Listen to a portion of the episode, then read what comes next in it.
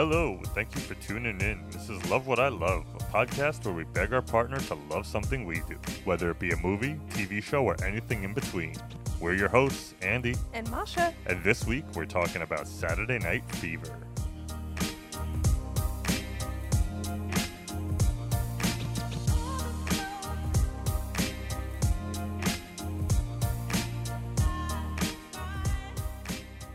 Saturday Night Fever is a 1977 coming of age film about Tony Manero, a 19 year old Italian American kid from Brooklyn who tries to escape the bleak realities of life by dominating the dance floor on Saturday nights. so, this movie was directed by John Badham. I don't know how to pronounce it. B A D H A M? Badham? Badham? That sounds right. He's the bad, the bad ham, that man. John Badham, written by Norman Wexler, and it's starring John Travolta, Karen Lynn Gorney, Donna Pescow, and Barry Miller, just to name a few. It's a big cast. Yeah. It's a big, big cast. It was a relatively low budget flick at $3.5 million on the budget. Mm-hmm. Gross, two, 237 million Whoa. by the end. This Was, Jesus. uh, this was a unsus- And unsuspecting hit for the studio. You No, know- no clue what they had on their of hands. course, and you know my memory sucks, so I can't even remember from my Grease research. But this came after Grease, right? No, this was before Grease. This was before. Yeah, yeah, okay. yeah. Wow. this was John Travolta's first like starring movie. Mm-hmm. He had been in he had been in movies before. It wasn't the first time he was in a movie, but he had never like led something like this. Yeah.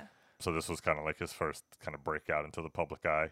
Before we kind of fully dive into this one, I find this movie so interesting because we've had this conversation about Ghost before, where some movies just became so popular that like the iconography of the movie becomes famous, but like the movie itself isn't really that well known. Right. And I'm not saying Ghost isn't well known, but like at least for me, we always joke that all I knew was the clay scene, and I was like, it's a movie about a guy dies, becomes a ghost, and they do clay together. and like then we watched it, and that's not, you know, that's like a portion of the movie.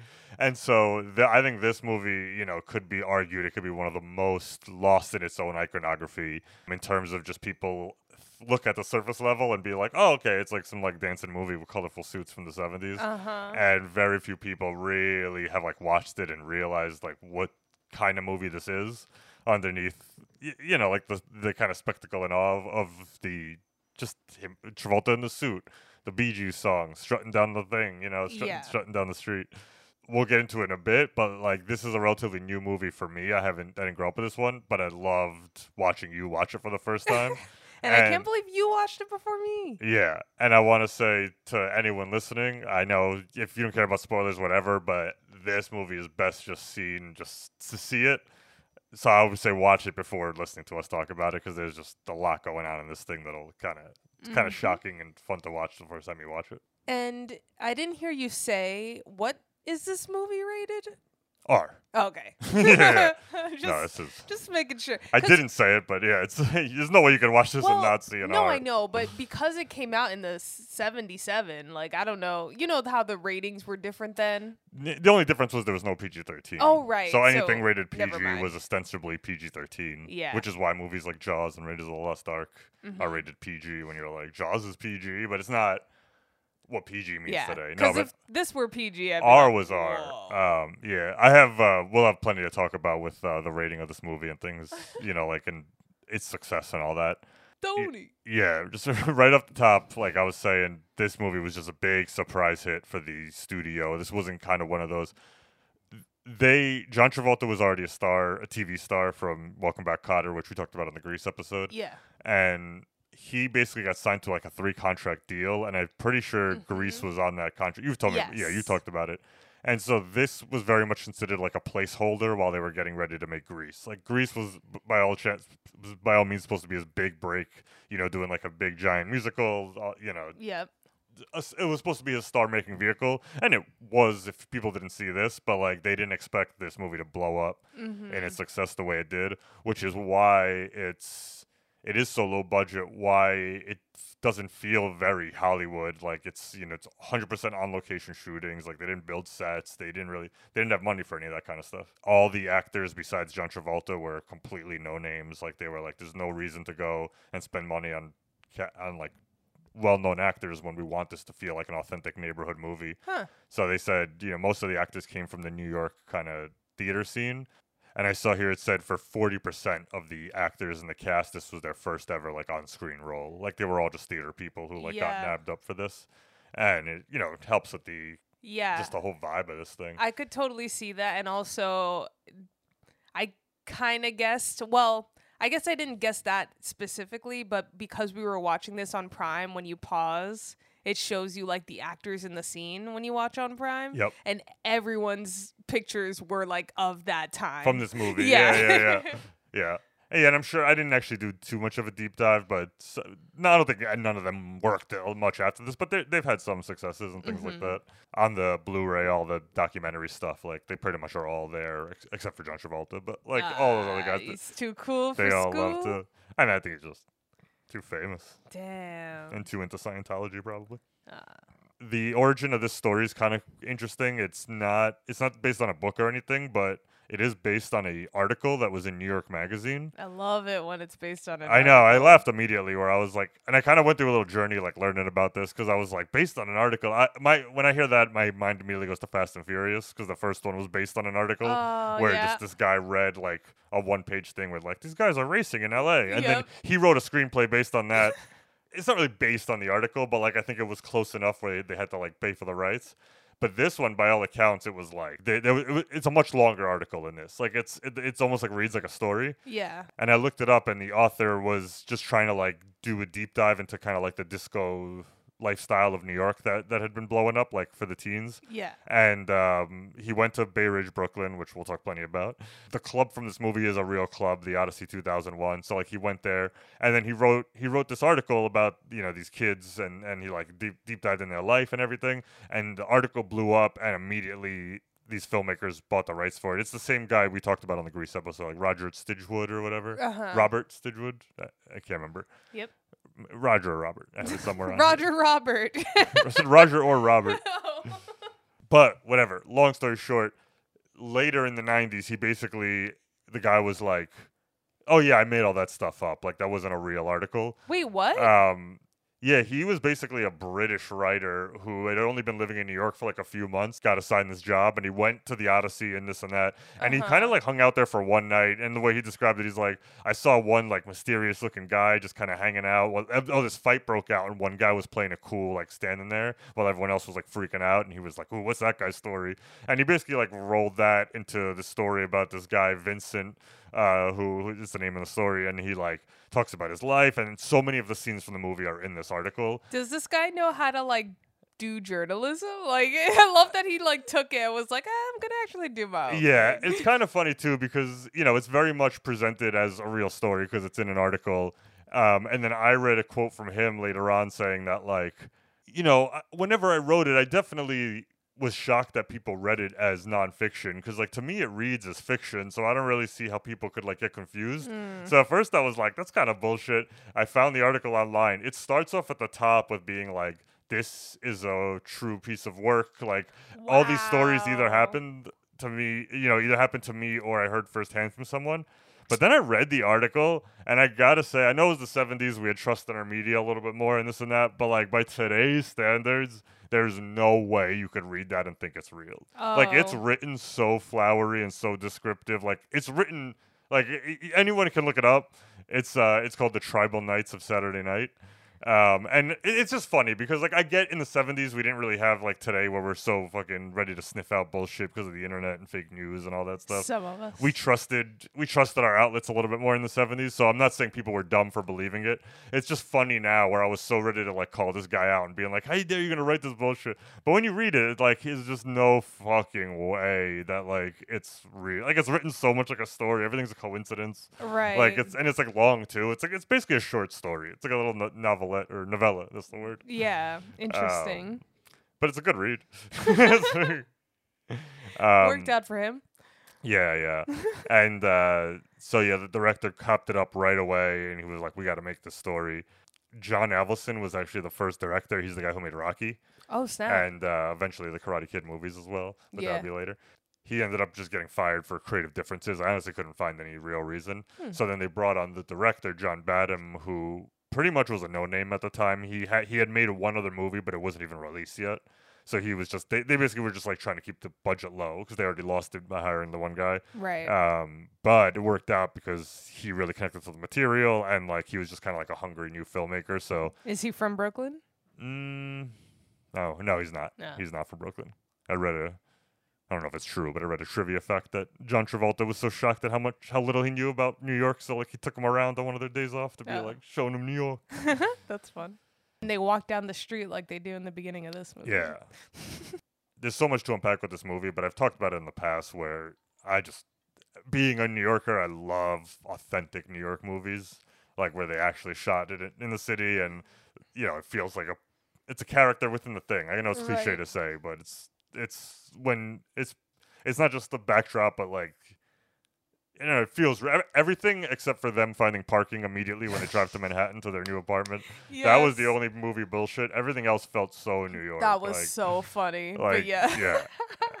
I mean, we live not. We're basically kind of in Bay Ridge, or and then you also lived in Bay Ridge. So I will say, like, it was cool to like see in the movie, and I'm like, I think the street still looks like that. Yeah, like, it, yeah, like the, we just swap in a new business. yeah, that's the it's gonna be hard for me to be not biased in this one, but like the hmm. fact that I yeah, I lived in Bay Ridge for five years, it was the first place in Brooklyn I lived when I moved here. You know, Yeah. so it's like even though we haven't lived there in probably four years, it's still kind of to me when I picture like Brooklyn or like where I lived or when I first first like starting out on my own, it's like it is Bay Ridge. Yeah.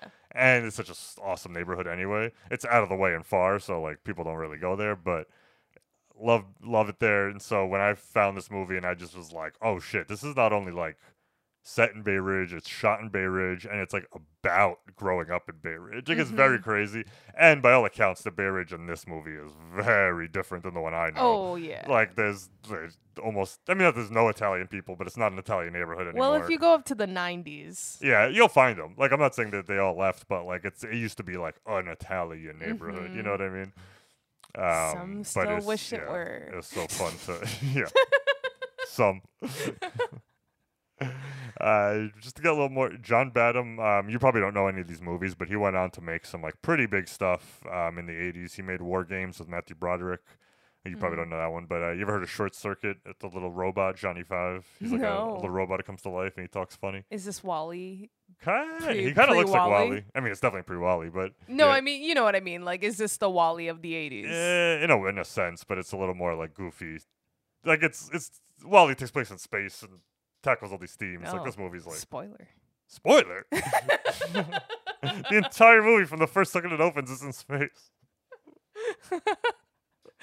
Don't know anything about WALL-E. All All right. right. And uh, and then I was like looking and like he definitely you could watch his career kind of go from like big budget movies to TV movies to TV shows. Like and you just kind of Mhm. like watch it. But he- by all accounts, man, this guy's a beast. He is still not to this day working Oh, really? every single year directs like seven to eight episodes of TV. Oh, snap. Like it's there was nothing that like you know it was all like two episodes of this, two episodes of this. There was nothing like, really worth listing. right. But I got to give him credit, like for surviving through all those decades and That's being pretty like cool. as a crew member. You know, myself, I'm not a director, but like Yeah. that's respectable. Like you, you- you find a lot of these guys who worked a lot and they just kind of fall off. Yeah. And like this guy's a workhorse. I love him. Did he ever reunite with John Travolta? Um, Probably not.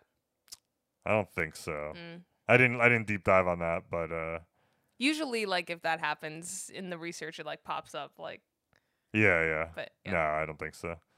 And if it did, it was probably during like the years where John Travolta's career, his careers go up, goes up and that's down. true. It's insane how often it's up and down. We're in a down. I'd like to see another up, but I don't know if it's gonna happen. Are we in it down? Yeah, that Gotti movie really put him in the down slopes. Oh, we had a brief up with uh, OJ. Old People versus OJ. He Yeah. was great in that. That was that was like we were on the way up, and then he went he like went right into that Gotti. I didn't see it, so I'm, I'm being a little unfair, but Mhm. it by all accounts got torn apart. yeah. But I love. I love I love a good Travolta. You know what I mean? Like when he's when he's really He's got to work with the right people. speaking of him for this, he was pumped to be in this movie, but he absolutely refused to let them use a dance double. And by this point, he wasn't I known. mean, he wasn't known for dancing. Like Does we, he we need it? I know, but we don't know that. Like you know what I Yeah. mean? Like we're thinking because we it's, we're s- 40 years later, we know John Travolta. We're like, yeah, let him dance. But like, he was just this young punk kid. He was, I think, 23 when they made this oh movie. Oh my gosh, baby Travolta. And uh, you know, he was known for being on a sitcom and being goofy, you know. So like, he basically was just like he had to like prove it to them, and so he just went into like hardcore training. They said he ran two miles a day and danced three hours a day, like with a trainer. so he was practicing. yeah, yeah, like he was just well, yeah, and he also didn't even know he like he liked to dance, but he didn't know he could dance. You know what I mean? It's a difference. Like, oh man. and uh, so yeah, he worked his ass off. Uh, even to the point where during some of the dance sequences, like the initial cuts were a lot more close-ups and medium shots to like show his face. And he was like, he like complained to the director and the filmmakers, and he was like, "Why did we go through all this training? Like, I'm doing Yeah. it. Like, let's cut this camera back." Like, and you know, I'll I'll rave about it the way I always do. It's the same reason why Jackie Chan and Tom Cruise are so good. When you can watch people in full frame doing shit, yeah. it changes everything. Then when it's a close up, cut away, can't see their face. It's just it's it doesn't sell it to me. So it's Agree. while I'm not a big dancing connoisseur, and we'll talk. We'll have a whole section where we talk about the dancing. I you know I, I think you'll probably have more to talk about than I do. All I can say is I appreciate that I can always see John Travolta. So whether or not Mhm. I know if the move is good or if like this is like, you know, quote unquote impressive dancing, I'm right. I don't know if it is, but it's impressive that it's him and they're not cutting away to a professional guy dressed as him. You know For what I mean? sure. Some other quick things with casting. The girl who played Stephanie is like the main love interest, Mm-hmm. Karen Lynn Gorney. She was nine years older than Travolta, so she was like in her 30s, and she had hurt her knee way back like years ago. So she basically was saying how it was really hard for her to like keep up with Travolta and kind of like keep up with the dancing in this. Uh huh. Oh snap! oh, so many opinions. Um, all right, fuck. Uh, no, uh, sorry. I mean, I assume that this is something she shared during casting, but they still cast her. I think so. I, it's definitely. I think it was a case by where I could tell where they were a little more concerned with like the acting and like the look and like the it, the dancing wasn't the sole reason of casting this character. They weren't like let's get a dancer and then work around everything else. Right. It went the other way, which I kind of like. I feel like.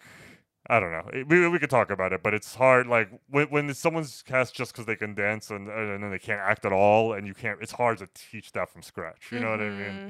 if you ever watched the M Night Shyamalan Last Airbender movie, like the main kid was cast because he shaved his head and made a, f- a videotape of himself doing acrobatics with a stick like Aang, Yeah. and he looked just like Aang. Like it was such a dope video, and then they cast him right off that. And like I hate to be mean, but like he's not a good actor, like at all. And so like you can't cast based on martial arts. Like you gotta Right. you gotta go the other way and either hopefully they can learn it or then you use doubles. You can't double an actor. You know what I mean? I just, I, I then, I guess, wonder if John was like, I don't want a dance double, or if he was like, nobody in this movie is getting a Oh. dance double. maybe, maybe. Uh, all right. This was also a giant boost uh, for the Bee Gees themselves, as you know these songs were made for this movie, basically. Were the Bee Gees signed on to this three movie contract? probably they were probably like, "We'll, we'll go wherever Travolta goes." yeah, I was like, Jesus, is he best friend with the Bee Gees? Come Uh, on. But yeah, they crushed it. I mean, these songs are yeah, they're all just certified classics, whether or not you know this movie or not. yeah, and it's kind of like I, I don't know a lot about the Bee Gees, but when I was watching stuff, they had a whole segment on the DVD about them, and they've had a lot of like ups and downs similar to Travolta, where you know they were really popular in the '60s, but most '60s bands didn't transition to the '70s because the period was so different. So making Oh. these songs kind of like re-energized them with a younger audience and brought them back, you Oh, know. that's fun. So it's pretty cool. I mean, they know how to set the vibe, set the tone. Yeah. for sure. Yeah, this was the best-selling soundtrack Mm, for a long time. You want to guess what it was beaten by? Grease. No. it wouldn't have been a long time. Oh yeah. Oh, for, a long decades. time. Yeah, for decades. Oh, well, Dirty Dancing. No. Oh. Um. I mean, this is this is a movie I know. I assume. Yeah, I don't even. I don't know if you've seen it, but you know the soundtrack. I do know the soundtrack. Yeah, everyone knows the soundtrack. I haven't seen it. and I know the soundtrack. Oh my god. Um. I really want to guess it now. Oh, okay. I was gonna say two more. It's you know, it's a little bit. It's a little hard. It's not very hard, but it's a little hard. Are black people in it? Yes. Uh, people's maybe person for sure. Probably people. Okay, wait. probably people, but person for sure. Probably people. I haven't seen it. Uh, this is. I'd be shocked if there wasn't one other black That's person like describing this movie. Yeah, there's probably one. But there's definitely a, a black person. Guaranteed. Oh man. Okay, you gotta tell me. I don't, unless you give me a hint. Uh, I didn't think of a hint. Um, There may be possibly black people in it, which No. doesn't help me at all. no, no, no. There's definitely a black person in it. I just can't guarantee that there's other ones. Okay. It's Uh. a black person and a white person are the main cast. Um, is it freaking that Whitney Houston movie? Yeah, the bodyguard. Yeah, okay, okay, You okay. got it. So yeah, uh, I'll always love you, bodyguard. Yes, that soundtrack okay. beat this out. Oh, cool. So yeah, this was, and still to this day, this is number two. Oh, after that. wow. Yeah, Jesus, to this day, that's Yeah. crazy. it's uh, yeah crazy. I mean, but also like soundtracks don't really sell anymore, so I feel like we're done charting soundtracks. You know what I mean? We got a lot to say, but Masha, as always, why don't you give us a little your your background with this movie? I mean, who doesn't know the imagery? I don't know how you can go through life and not see that imagery of John Travolta and like w- in the suit. In the white suit. Yeah, in the white suit, Yeah. disco dancing. Like I don't know how that traveled. That suit, that, and then the red shirt, the opening, sh- Oh, like yeah. the red shirt with the black leather strutting down the street. Yes, That's, absolutely. that's the second most. Just like no matter, you're born seeing it. I think they show it to you at the hospital. Oh my god. Um, but yeah, I I know of that imagery. I know staying alive. Uh, but I never like pursued it for some reason. Um, I I Even think, with your dance mo- movie love yeah. and your Grease love. I think it's because I don't like disco. yeah. Like I remember trying to watch like Xanadu and I never got into Oh, it. Yeah. I don't really like disco either, but it works in here. But yeah. yeah. Like But I, yeah, I mean, I, I love the hits. You know what I mean? Like if you're at a wedding and you're gonna play some disco hits, it's gonna fucking work. Yeah. I mean, what I really want to do research on now is like that I don't know what you call the the the signature disco dance move where you're using your right hand. And you're pointing diagonally. Yes.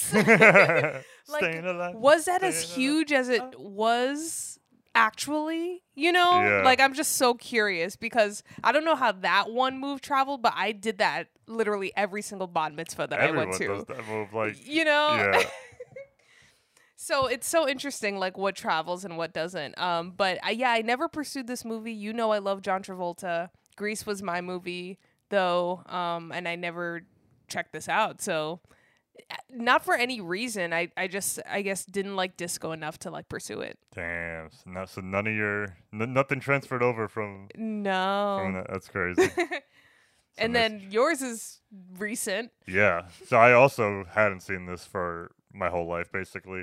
I I was victim to the thing I was talking to up top, where I feel like the cultural kind of vibe of this movie it like t- took over what I thought it probably was. Mhm. To where I just kind of chucked it up to where like, oh, it's probably a cheesy dance movie. I mean, similar to the way I didn't watch Dirty Dancing. And growing up, I just only knew it for the iconography. I saw John Travolta wearing these tight ass clothes, dancing to music that I'm not really that into. Again, I'm not gonna say I don't like it. Like the music in this is very fun, awesome. But you know, I'm not like I'm not searching out disco. And uh, I don't know, you just kind of chalk it up to being like, oh, it's probably one of those like cheesy old Hollywood movies. And honestly, same way I didn't really watch Grease. And then when you showed it to me, if you remember, I was like shocked at how much more of like a satire it was. Like I thought it was Mhm. gonna be just like an earnest cheese fest, and I didn't realize it was kind of making fun of those. And so I never really watched this. I I feel like over time I've read or seen articles of like movies that you know are darker than you think, or like movies that are will surprise you. And I've kind of seen this pop up time and time again, where people are like, you never really seen it, and you don't really know, you know, what it's what's really going on with this movie. so I I just yeah never really watched it, and I've had that happen with other movies where I would argue stuff, a lot of stuff from the 70s, kind of like the first, like First Blood, which is the first Rambo movie. Okay. People think Rambo and you think of Sylvester Stallone with his shirt off, his pecs out, with Yeah. a bow and arrow or a machine gun, just fucking blah, blasting people. Mhm. And granted, that pretty much is Rambo 2 through like 6.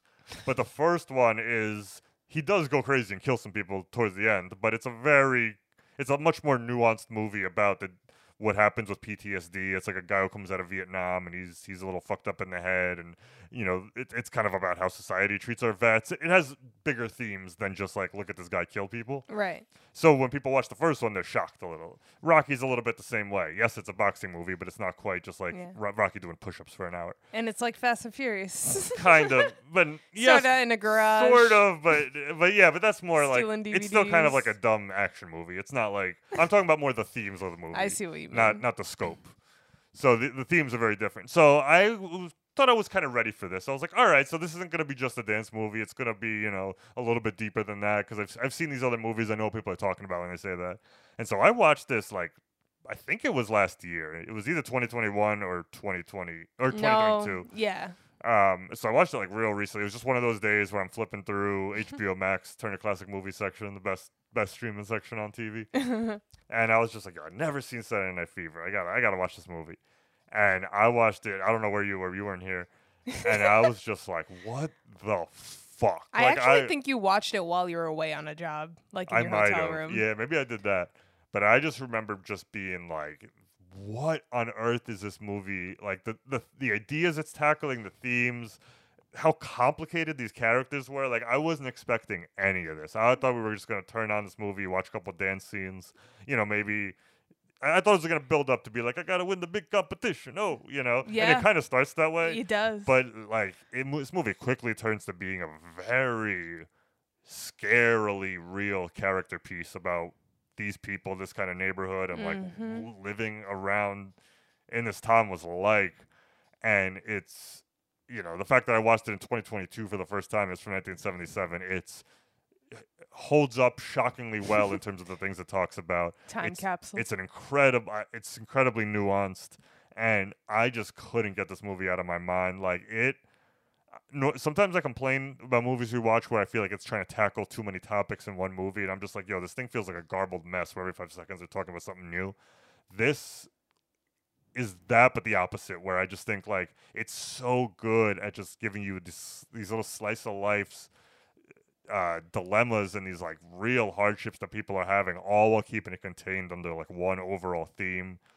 It's, it's it was just one of the most powerful coming of age movies I'd ever seen. I almost wished I'd seen it when I was younger. Whoa. You think it Um, would have hit you the same? uh, I don't know. I might have. I might. It might not have because I'll also talk about this where I think this movie part of its success is it being misunderstood by certain people. Where they just like you know sometimes people just watch stuff because it's cool and they don't really get like the. It's like people people love Goodfellas because it's a cool gangster movie, but like. It's a movie like advocating against it, but like Mhm. if you watch it on the surface level, you don't really see it. You're just like, ah, look, they killed that idiot. What a fucking moron, you know? so I, I know this movie probably has plenty of fans who are just like, this is just fucking crazy. Oh, look at look at this. It's so funny. The dialogue, they talking shit and this and that. But like, I found it. Yeah, I guess maybe I, it was right that I saw it at this age because I found it as like a deeply sad, moving, like Mm. fucking think piece, man. Like this. It, it, it was pretty premature to say because I'd only seen it once, but like I was like, I think this just became one of my favorite movies of all time. And we just watched it again. I was like, yeah, I could see myself diving back in this well for the rest of my life trying to dissect this movie. Wow. So I'm I'm on board, and you know we're we're about to get into this, but it's shocking and it's uncomfortable, and I'm not saying it's fun to watch. Like I'm not saying it's my favorite movie. Like oh, it's a sick Mhm. day. Let me watch Saturday Night Fever. you know, there's there's a lot in this movie that's a hard fucking pill to swallow, but Mm. um, it's really good. And I think it's really influential to a lot of stuff that comes later. I'm really excited to hear your point of view on this. Yeah. Um, yeah, there's so much to talk. about. Let's just let's dive in. So with a movie as layered as this one, I'm gonna say right off the top, we're not gonna do our traditional kind of run through the plot line. We're not gonna break them into any spoiler, non-spoiler section. I don't really think this movie has one big spoiler. I think, I think experiencing this movie, like having us talk about it, will be the spoiler. So like I said up top, I really urge you all to go watch this movie and then come back and listen to us talk about it. But we're just gonna have a broad discussion about things that happen and themes, ideas, scenes. We'll do our best to keep it not in a crazy order, but we're not gonna go crazy on chron- chron- chronology. Um, So the Bay Ridge of it all, like right off the bat. Bay so Ridge. did you think it was gonna start right? o- It's it's almost like the clay scene in Ghost. Like it starts off with the iconic strut down the street. oh yeah. And Um, like, what did you think of this? I this has been parodied. this has, but you know, as much as I want, like, it's so, it's such an easy concept to make fun of. But because John Travolta's doing it, I'm like, he's kind of and cool. he's so committed He's and like so cool. Yeah, so Yeah. committed. Like you, you literally cannot make fun of him because he's just you're you're he's you char- he charms you. yeah. It's I. I remember the first time I watched this, I think I ate like four slices of pizza walking down the street the next time I was out. I didn't do the double stack. That's I was crazy. gonna ask. I gotta say, he makes it look cool, like I said, because he's John Travolta. Outside of that, that's a crazy way to eat pizza. With all due respect, you stack slices of pizza. The steam from the bottom of the slice is gonna make the top crust. So, you piece because we're watching Sopranos, my initial gut reaction was to go, "Oh," you know. double stack. So yeah, if you, if you didn't see it, he double stacks the slice, and uh, and I get it. You're walking. He had a, he had a paint bucket in his hand, so he didn't have Yeah. two free hands. But listen, he double stacks it and then folds it as if it were only one. Yeah, that's what I'm saying. He does it cool. I'm not saying it's not cool. I'm just saying that's not a good way to enjoy My note pizza. says I kind of wish he said yes to three slices because I would want to know what it would Oh. look like. Yeah. That's his uh, sister working at the pizza place. John Travolta's sister. Oh, really? Yeah, yeah. Like in real life. Oh, yes. Yeah, I- yeah. yeah, yeah. His cool. his mom's in it. His mom's the one in the paint shop too. When he sho- when he shows up and she's like, "I've been waiting a half an hour." Cute. I remember seeing that in my research Yeah. for Grease. Yeah, I mean, right off the bat with this these shots like of Brooklyn, and you know, we're basically where I lived. Like, Yeah. it's like probably 20 blocks from where I lived. He was more like in the upper 80s and 90s. And if you didn't live, if you don't live anywhere near what I'm talking about, I'm sorry that this is nonsense to you guys. but um, the club is it's on 86th and 6th. Is it still there? No, it's Oh. been gone a while. It's an office building now. Oh, boo. Um, it turned into a gay club for a while in the 80s, and then uh, in just- Bay Ridge? yeah, Interesting. Like because I mean, this opening is so fucking good too because like if you don't know this movie yet, it kind of just looks like some like machismo bullshit where they're just like it's just like look how cool he is walking down the street, he's Mr. Cool Guy.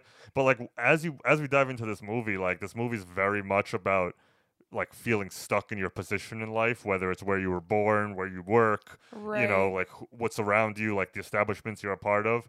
And Tony, while on the outside, he's he's the king of Bay Ridge. Like this guy is so Oh, yeah. fucking cool. Everywhere he goes, he get- Everyone loves he's to sweet. watch he's him sweet dance. talking him. They love to make him dance. Every girl wants to be with him. Every guy copies him. Like he's super duper cool. But like he's thinking in a way of just being like, do I want to be the king of the neighborhood? Like you know, like it's still kind of that, that's sad. But like he doesn't just want to.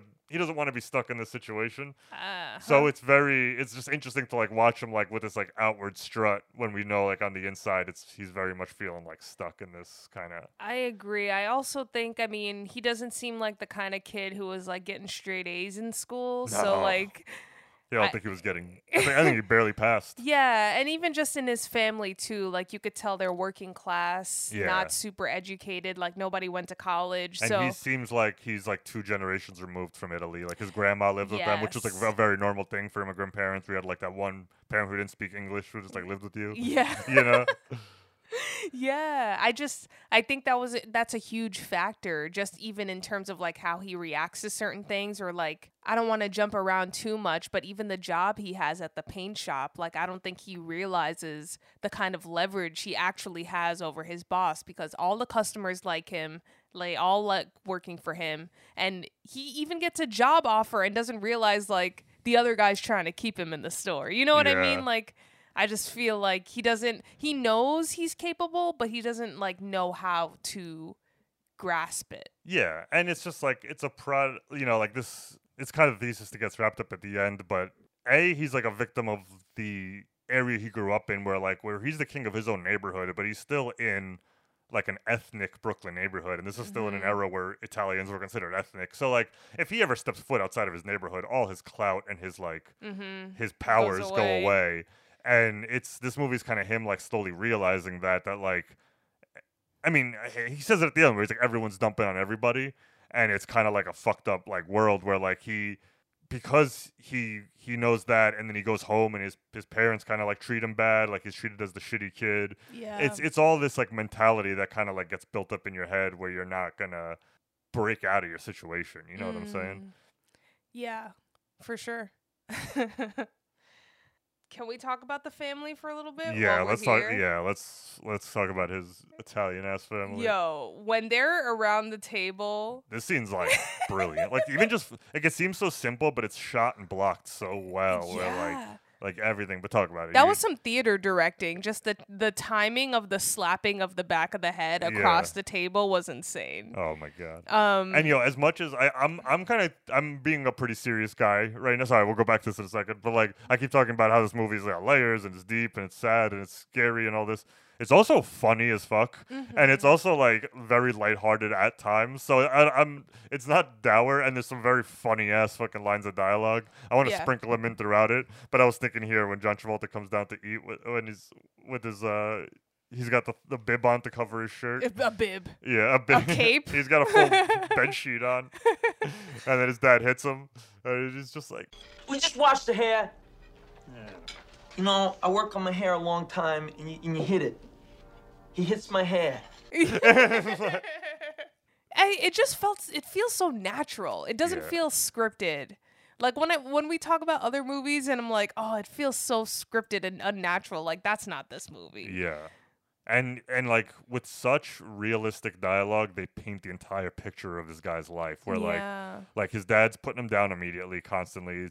And he's only mad at him because he's not working right yeah, now. he's not working right now and hasn't been working for six months, which is a really fucking long time. yeah. um, we see that like his dad hits him, and then all of a sudden his mom hits his dad, and then that like I want to talk about that dialogue really quick because I just feel like you don't hear that a lot out of characters. Where I found that very interesting. Where like it's clearly a house where like hitting is normal, Yeah. but for that dad, he's never been hit by his wife before, and so like he goes into that, that dialogue of just being like. You've never hit me once before, especially not in front, like in front of the kids. And he's like, now I'm out of work for six months, and like, you know, it's okay for you. So like, we can see that his dad while a complete asshole is also like diminishing in the eyes of his family. You know what I mean? Like and like mm-hmm. that and whether that probably is true, but whether or not it is, like that's how he feels about it. Yeah. So like he feels small, so then now he's you know he's trying to attack him, and then the mom is t- every time she brings up his brother who's a priest, she's crossing herself. Like she clearly like puts this one brother on a pedestal, oh, literally. Oh, literally and on then a fucking, pedestal. His portrait is on the. yeah, doesn't even give a shit about the other two kids. So like,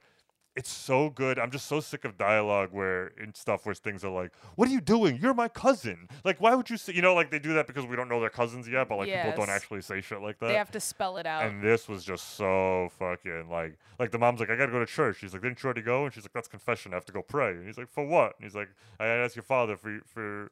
Father Frank, Ju-" she keeps calling Father Frank Jr. instead of like my son. Yeah. For Father Frank Jr. to call me. He's like, You want God to be a tele- telephone oh operator? oh my Jeez." god. Tony, you walk me to church later? Didn't you go already today? Yeah, confession. I gotta go back and pray for something. For what? I gotta pray for Father Frank Jr. to call me. Why don't you call him direct? I want him to call me. A son should call his mother. Wait a minute. You going to church to have God make Frank Jr. call you? Right. I don't believe it. You, you know, you're turning God into a telephone operator.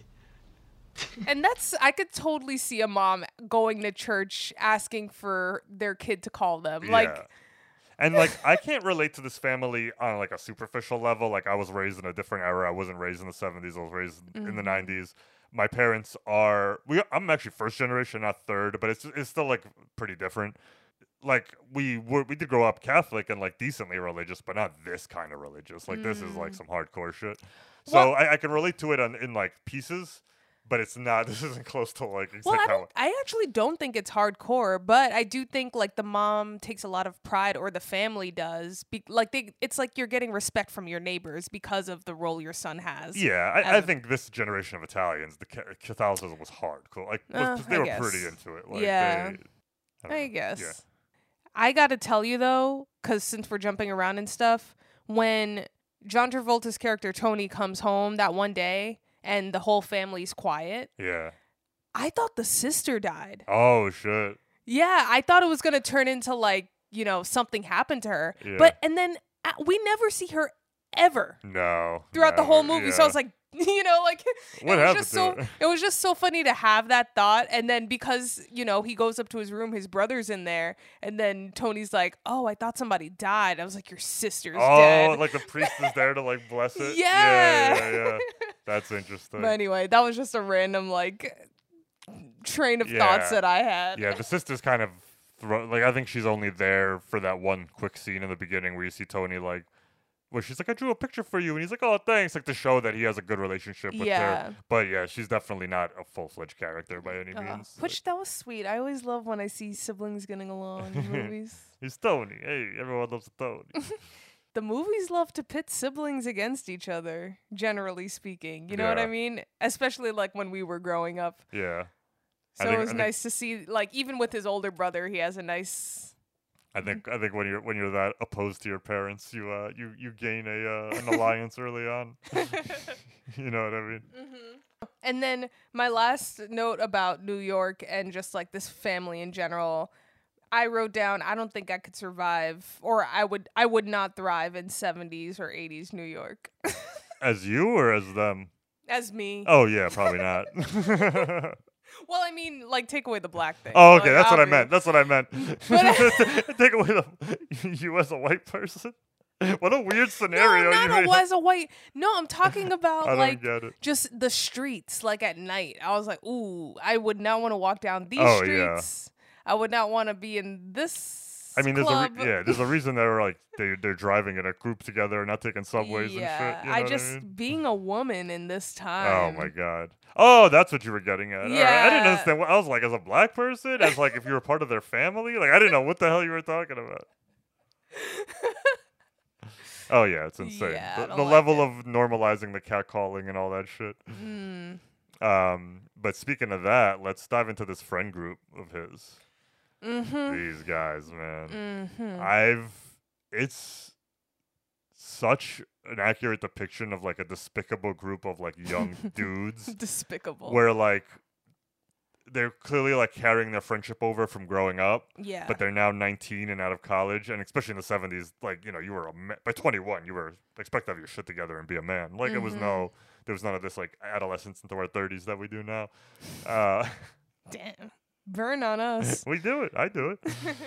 it's such like a fucked like I don't know, man. Like the way that like things just in a group mentality roll out, whether it's like the drugs, the alcohol, the being fucked up Yeah. to women, like it it it's that's what I mean by this movie's so uncomfortable to watch because like it just feels like such like a normal part of like their lives, and they're not gang members or like mm. like you know what I mean. Like they're not like out like actively looking for trouble. It's just like this kind of fucked up mentality of the thesis of the movie of everybody's dumping on everybody where like these guys are lower in society based on normal rules because they're dirty Italian Americans from Brooklyn. Yeah. But the way they talk about hi- Hispanic people, black people, gay people is incredibly low. They're crazy derogatory. They harass them. They talk mad shit. Yep. And so like that's their way of like feeling superior because they're already getting dumped on. So now they're dumping on another level. Mm-hmm. And like most of the criticisms I've seen of this movie are because of scenes like this, of like where these group of guys are just being awful and they're like the ones we're focusing on.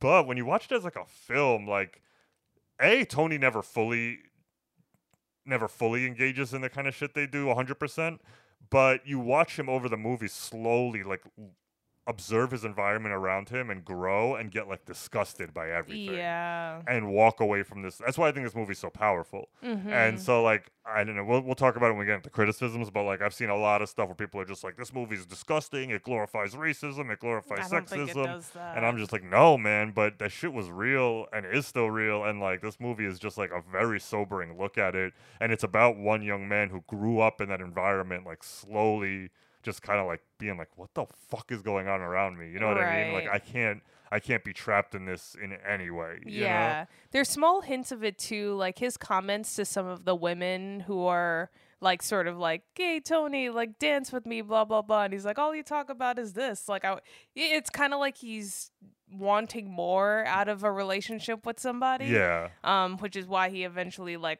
tries to find a more mature woman to dance with. He does, but it's cool. What, why I like him as a character is because he doesn't really know yet what he wants. Because if you kind of think about it, he's not into any girls who are like sluts, Into him. or like who just like who. uh, By the way, the movie says, but who make it with a lot of guys. He doesn't like that. Like Mm-hmm. anytime he meets a girl who's who's really into sex or only wants to talk about fucking, he's not into it. Every time Annette brings it up, Listen, I, uh, I've been thinking. Maybe I'll make it with you. That's what you call thinking, huh? Jesus Christ. you know, like mm-hmm. so he's not into that. But then also when Annette asks why it didn't work out when they dated, you know, this is before the movie, why it dated, and he was like, because all you did was talk about your married sister and your other married sister, and it made me think all you want to be is a married sister. So it's like he also is presented for like the standard life, which was considered normal by everyone in his life, which was stay in your neighborhood, get married, have some kids, keep that job you have because it's good, you know, and like, and that doesn't interest him either. So like, he's kind of not interested in like the traditional path, or like he doesn't want to just go around fucking. Like he's not just into like the id. Like he doesn't want to just like set us, you know, like he he's just trying to find something bigger, but like it's cool that he doesn't quite know what that is yet. Yeah. And he has morals in the beginning for sure, but he's also an asshole. Like he's mean to a lot of chicks. Yeah. He says fucked up shit to a lot of them. He And like he is saying all that racist shit. Like I, I'm not repeating it, but like w- when him and his friends have that little jingle that they sing outside of the car. Yeah, that was insane. Yeah, I was watching this with the commentary, and like, granted, the commentary was recorded in 2007, so at this point, the commentary is almost 20 years old. But the director was still talking about where he said he's like, I really, he's like, I actually commend the studio for their bravery of letting us put this kind of stuff in the movie because, like, he's mm-hmm. like, even back then, like, it's not that this was normal. Like, the studios want their good guys to be good and their bad guys to be bad. Like, mm-hmm. it's to them, it's scary to have these kind of characters. Like, wait, we're supposed to follow these guys and they're saying this shit. Yeah. Like, you know, Hollywood behind the scenes has always been fucked up, but they've always tried to present like a, a little Yeah. bit more of like a liberal world on the screen. Mm-hmm. And so this guy was like, no, no, like this is like this is this is Bay Ridge, motherfucker. Like this is what these people talk like, Yikes. And like good or bad. And then like so it just annoys me when people don't like see the whole movie as its whole picture. 'cause I'm Right. like, it's You're literally showing a story like not that good and bad is not how the real world is. You're gonna have anyway.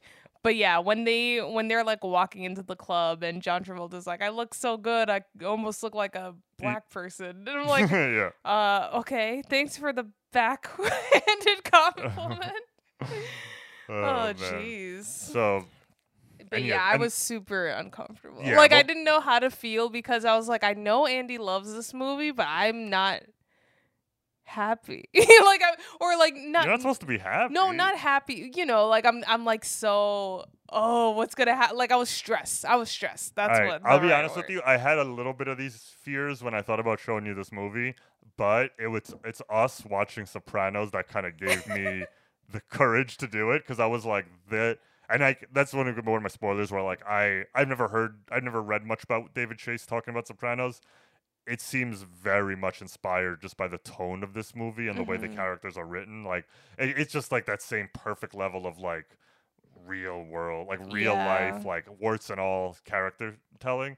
Um, but in that, we watched that show, and every single character on that show is racist, and like, but we still like identify with them and like are rooting for some of them and rooting. Mm-hmm. You know what I mean? So like, it's not that they're you're saying it's okay, but it's just it's letting yourself dive into the world that we're watching and that's what i think this is also so i was kind of hoping that because sopranos achieved it that this movie would eventually achieve it too and it's tough in the beginning because it happens in the first 15 minutes so you don't know anything yet you don't even know what this fucking movie is Yeah. you're like no one's danced yet you know i've heard the n-word six times and no one's danced you know it's like And I'm hearing all this. They're practice this, practice that. Where where do you practice? when when do you have time to practice? he's sir? always practicing he goes to the I know, he i know to the studio i know i'm just making fun. Uh, but yeah, it, it, it's so funny too because we're sort of thrown into the world, and so when we meet his friends, like I was like trying to gauge them out because there's so much to learn. Like it's like Yeah.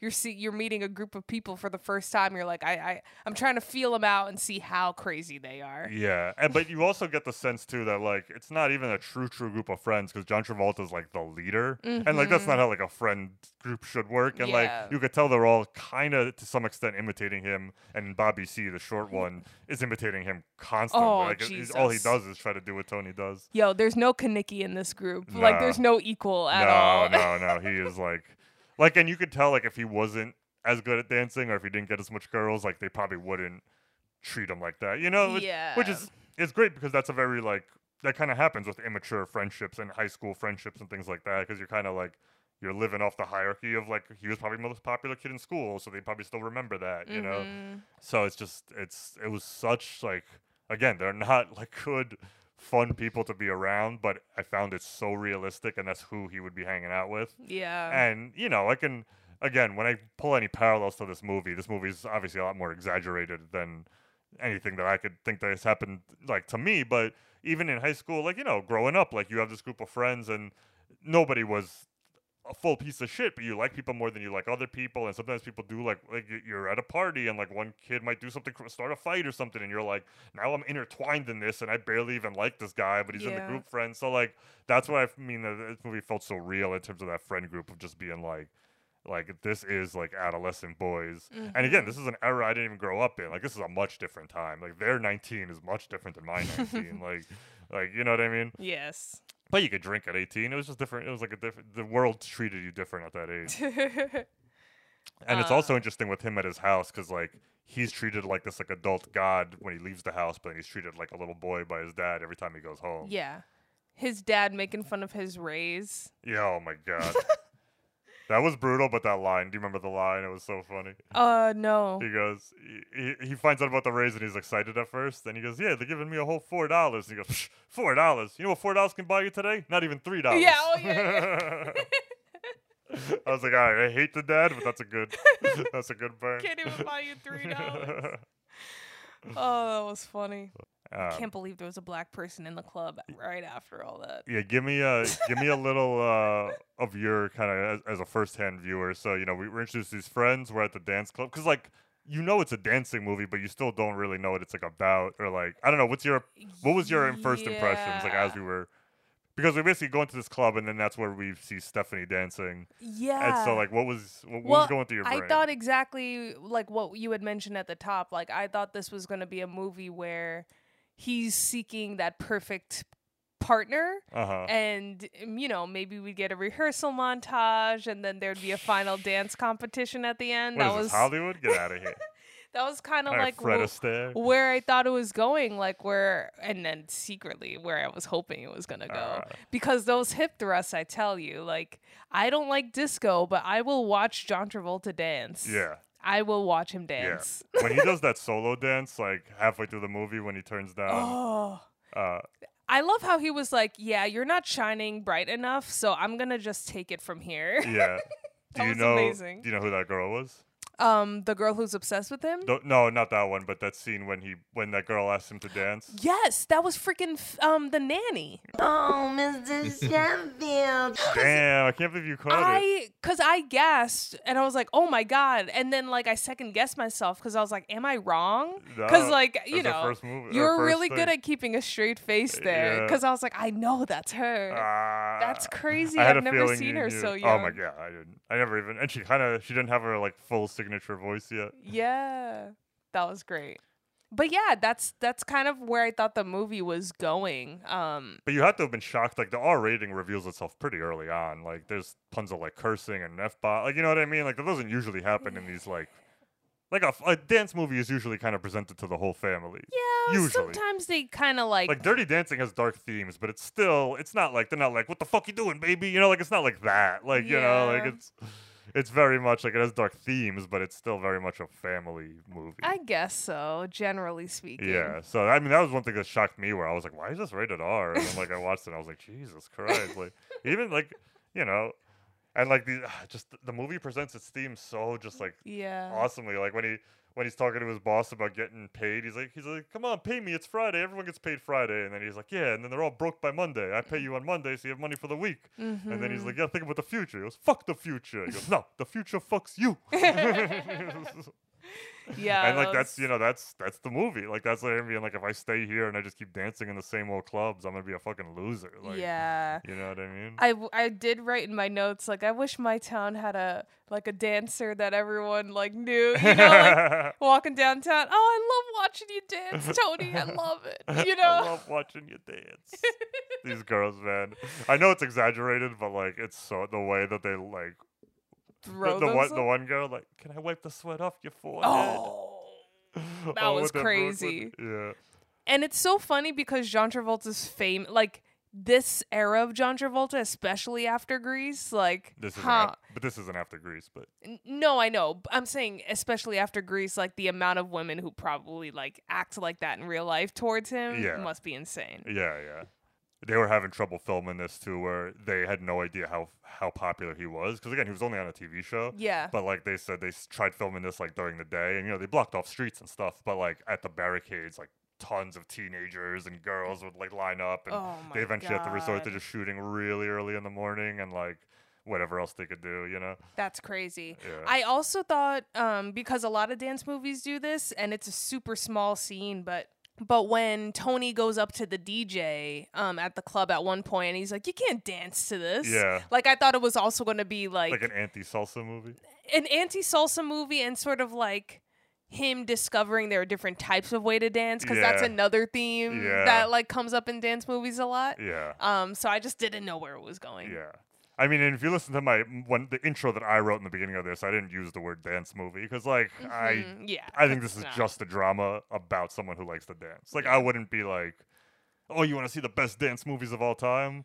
I Mm. wouldn't say that. If I say want to see one of the best movies of all time, I might throw this on there. but I wouldn't say I wouldn't be like, "Gotta watch Footloose," "Gotta watch Flashdance," and sudden if you know what I mean. I think I think more than one person needs to know how to dance well for it to be called a dance movie. Oh, All right, I have. I want to talk about certain things, but before we get into Stephanie, let's talk about Annette because there's basically two Oh, main female characters in there, and that's one of the most tragic characters I just in the world. I can't. Oh, so this girl, um, Like I thought she was smarter, you know? Like I thought I was like she has a little character. She'll get it. well, yeah, so not get it. yeah, she's the one who starts off as Tony's dancer, and, and the one that we said were about wanting to be a married sister. So she she tried to like date Tony once, it didn't really work, Yeah. but she's obsessed with him. And she's she gets to be his dance partner until eventually he dumps her. Yeah. Um, And then she keeps coming back. I know, and just like it gets sadder and sadder every time until the point where like you want to fucking just And to the point where she tries to hook up with not one, but two of his yeah. Let's let's let's get there in a bit. There's plenty. Um, what was crazy about that actress though is apparently she auditioned like three times and they kept saying that she was too like pretty for that role. Like they wanted someone a little more like homely looking. Yeah. And so she like took it upon herself. She gained I don't know how much weight, but probably like 15 pounds, like just to get a little like plumper. Really? Yeah, and she also um, basically had to reteach herself her native Brooklyn accent because she went to like acting coaches to get rid of it Whoa. because she was like an actor, you know, and so she that the accent we hear in this movie is how she like grew up talking, but she had gotten rid of it Jesus. for acting, and then she had to like basically retrain herself to be Brooklyn again. Oh my god. Which is pretty wild. Yeah, so we'll we'll check in with her periodically. We also meet Stephanie on the dance floor here, and uh, what, what do you got? I don't like Stephanie. I Uh, don't like this person. Or I don't like, you know, their take on the character at all. All right, so wait, I'm confused. Stephanie is the dancer, right? Yeah. She can really dance. All right, so wh- I don't know what your problem is. Is your problem with how they wrote the character, how she plays the character, or if the, the fact that she can't dance? I mean, the fact that she can't dance is my number one. Uh, yeah. I don't think it's. All right, I will say, as someone who doesn't know shit about dancing, I don't think it's so bad it's noticeable. No, dead ass. Like next I've seen. I've next seen to John Travolta, you don't think it's noticeable? Not really. I don't really. This this kind of dancing is a little silly to me. So like, I don't really like. I'm not like whoa when people are like grooving. You know what I mean? I'm not a professional by any means. I don't have the credentials, but I've seen enough dance movies and I I just even the way someone moves, it just felt like I've seen this person before in a dance class. You know, like Uh-huh. that they don't they're a little awkward. They don't really know how to move their body the right way, which is fine. Like I don't mind a, per- a person like that in a movie, but when they're supposed to be the one that blows Tony away and like oh she can really dance like I just couldn't buy it. Like I I kind of was chuckling the whole movie. All right, fair, fair. I don't know why. Maybe it was the day that it hit me that we watched this, Yeah. but I just I really did not like her dancing at all. Okay. I, b- I believe it, and I'm sure tons of people agree. I'm just saying I didn't. The first time I watched it, it didn't cross my mind once. Didn't cross my mind the second time, and it wasn't until I read it online where it was like, oh yeah, she like fucked up her knee, and she's 33, and she just didn't have the same stamina as he did. And I was like, Uh-huh. oh yeah, I guess that's true. Like that's that's what it meant for me. Yeah. But I get it if you're like into dancing, you could see that and just being like, what the fuck. Mm. And compares to all the other girls around him, like Fran and fucking Yeah. Annette, like she was a lot better than those girls. Like none of them were doing. Was she? Yeah, I don't know about Annette, but like the other girls on the dance floor, nobody was blowing anyone's mind. I don't know. I'm really hating Yeah. on this lady. I'm sorry. But I, you can hate on that, but like you also hated on like the actual like writing of the character itself. I, I found her to be so interesting. Um Because like the way like she's kind of unpeeled is like she starts off with like just being a very like snobby type person who's like has her nose up in the air at Tony, Right. where she was just like I, I work in Manhattan, I do all this stuff like, and she's just like very like downright like mean to him of just like Yes. criticizing his life and stuff. She's, a little on point, but it is very like mean. But like as the movie goes on, we like slowly realize that she's Not li- that. she's not that. She's just like him, and she's just been like putting up this like shield. And that's why I I- find her so interesting. I thought that like- was really interesting. yeah. I agree with you there. Like that was really cool to slowly uncover like she that is also too. just like Italian Brooklyn trash. yeah, you and she's like, hyping herself up to be this thing, and she's not really. But yeah, she's not. But also, like, the world is so hard out there that like she has to hype herself up. Like, if she's not telling herself that no one else is, you know what I mean? Mm. Right. Like, if she really breaks it down, like, you know, she starts off talking about her job, and she's like, "I get this person coffee, and they sit down and talk to me, and this and that." Yeah. But the more she talks about it, the more you realize, like, oh, you literally just hand people a cup of coffee and walk out of the room. Yep. Like, you're not having these great conversations, and then like. The only reason you even like didn't get fired is because like you were kind of sleeping with this other guy Mm-hmm. who helped you out, and so like, and it doesn't make her a bad person, but like, it's all so hard that like she has no one on her side to be like, yo, you're doing, you know, this and that. So like she has to be like, I'm the best, this and that. So that's why I find her so interesting. Because I went from straight up hating her in the beginning to I was like Tony's friends, like she's a snobby bitch. What are you doing? You know? and then like as I was watching this movie, I was like, oh, she's just as tragic as Tony. Like She every this whole movie is full of tragic characters. There's And not it- a single Oh, a hundred percent. And it just must have felt so good for her character to like hang out with Tony because it was like a nice reminder, or not reminder, but like it just m- probably made her feel better for herself or about herself. Like when they go out to dinner, or not dinner, but they go out to lunch or at a cafe or Yeah. whatever. And it's supposed to be she's- coffee, and Tony orders a cheeseburger, which Yeah. fucking crazy. like, he's like, let's go get some coffee, and she gets a tea, and he's like, I'll have a coffee and a cheeseburger. And I was like, God damn. But yeah, like I just felt like she was saying all these things to him, and he was just not there. oh, like you no, didn't. that scene is low key one of the funniest scenes I've It's seen in so a long time. Like, and also, and I didn't, I don't think I caught it the first time, but you also catch that she's kind of a moron too, because she's like, oh, they took us out to a screening of uh, so and so's Romeo and Juliet, and she says the name of the director. Yeah. And so at first you're like, oh, she's classy. She knows Romeo and Juliet, the movie version. She knows the director's name. And he's like, oh yeah, I read that in high school. And she goes, no, it's a movie by so and so. And so like she was literally memorizing information. Like they were like, you know what I mean? Like so she doesn't actually Yeah. understand that he meant that like it was a play, this and that. And like, oh, and then later when they're talking about like, yeah, we met oh, Laurence Olivier. I don't know who that is. You know Laurence Olivier. He's a classy actor. He does those whatever commercials. Oh yeah, he's good. He's good. like you know, like it's just, it's such like perfect. Like they're they're they're trying to play up these airs like they're like sophisticated people, Yeah.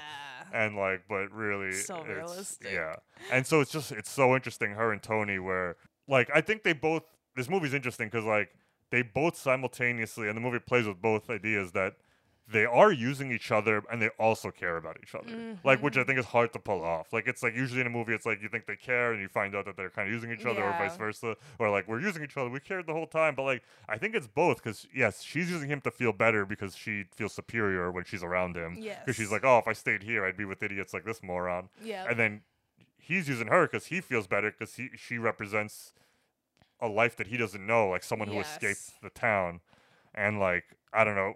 Can we talk about the bridge? When the scene they talk about no, it's, there's a couple bridge scenes. Yeah, the nice like, the nice bridge scene when they sit and they talk about the Verrazano Bridge.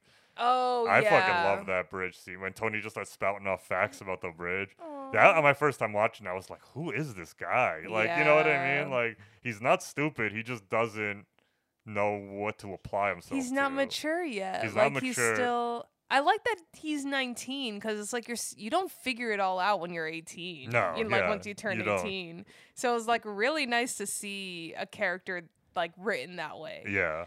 And what's cool when I read uh, when I read the article this was based on, that character Vincent, like a lot of his driving force in that article was that he he's 18 and he's like freaking out because he's getting old. So like all throughout high school he was like the king of the dance club and like and now he's like because back then like I said you felt like you had less time. So like Yeah. by you know like 30 year olds were looked at as like old men you know what i mean so it's like like running at a time was a thing that was happening and so he's just like i can't keep Mm-hmm. and he says it too he's like i know dancing's not a viable thing for me to like keep doing forever uh all, and all that stuff so Yeah. it's it's fucking so interesting Oh. but yeah him talking about that bridge like I was like, like, damn, he knows facts. the bridge is like you know because to him that bridge is endless opportunity. Like it's like getting out of Brooklyn. Mm-hmm. Um, so it's fucking crazy. Yeah. And I was like, "Ooh, I run there." You know, like where they were sitting. Oh, that's exactly where you run. yeah, we live so close to that. That was so cool. Um, later when they hang out at that bridge, like they actually close down that bridge at night, which is fucking pretty wild when you think about it. Because you imagine closing down the Verrazano Bridge to film, especially like a three million dollar movie. Like this wasn't even a big ass thing. Like nowadays, you build like a replica. Like Spider Man doesn't close down New York; they build like a fake New York s- in a field somewhere. In a field somewhere. that actress, she's American? uh, I think so. Yeah, Okay. She talked a little funny, but that could have could have also been like a Brooklyn accent thing. yeah. They all talk, they all talked a little funny. Yeah. What do you mean? Romeo joke was funny. What I said? I said maybe. Doesn't mean I'm gonna come. I wrote in my notes, she is not a dancer. I'm not a professional, but John Travolta carries. Damn. all right. All right. All right. Yeah, I think everybody in this movie is sort of on a journey to figure their life out. Yeah, that's When you- exactly what it is. because even his brother, um, oh man, the Father Frank Jr. stuff. yeah, who leaves the church. That felt really real What to is- me. I know. oh man, yeah. Like as, as someone just you know you who battles with expectations of family versus what you're doing. You know what I mean? Like he didn't even know what he wanted. Like he kind of just went in. And I loved how it was like such a real like.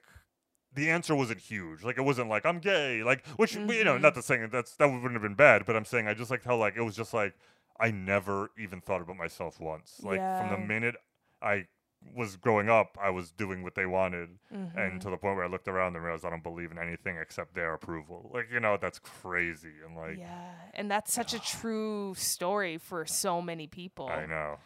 Yeah that felt really that really hit a home um and just also seeing i i really liked how that actor approached that role because i just felt like and i felt like this for john travolta as well it just felt like there was a lot of internal monologue going on you Yeah. know and i was like oh man like i i wish i knew what was going on in that brain like i could kind of see it and when I'm thinking about this specifically, I'm thinking about when his brother goes to the club to watch him dance, and then there's like this five minute him talking to his friend. Oh my god, and Bobby who, C. Yes, which Yo, is Bobby C, tragic. he breaks my heart, but he makes me laugh so much. It's like, hey, father, hey, father, can I talk to you for a minute?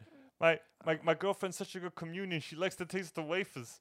Hey, father. you know, and, Yeah. just like, and he's just like, what the fuck? I'm like, is he okay? Like, he's not okay. Yeah, no, he's not.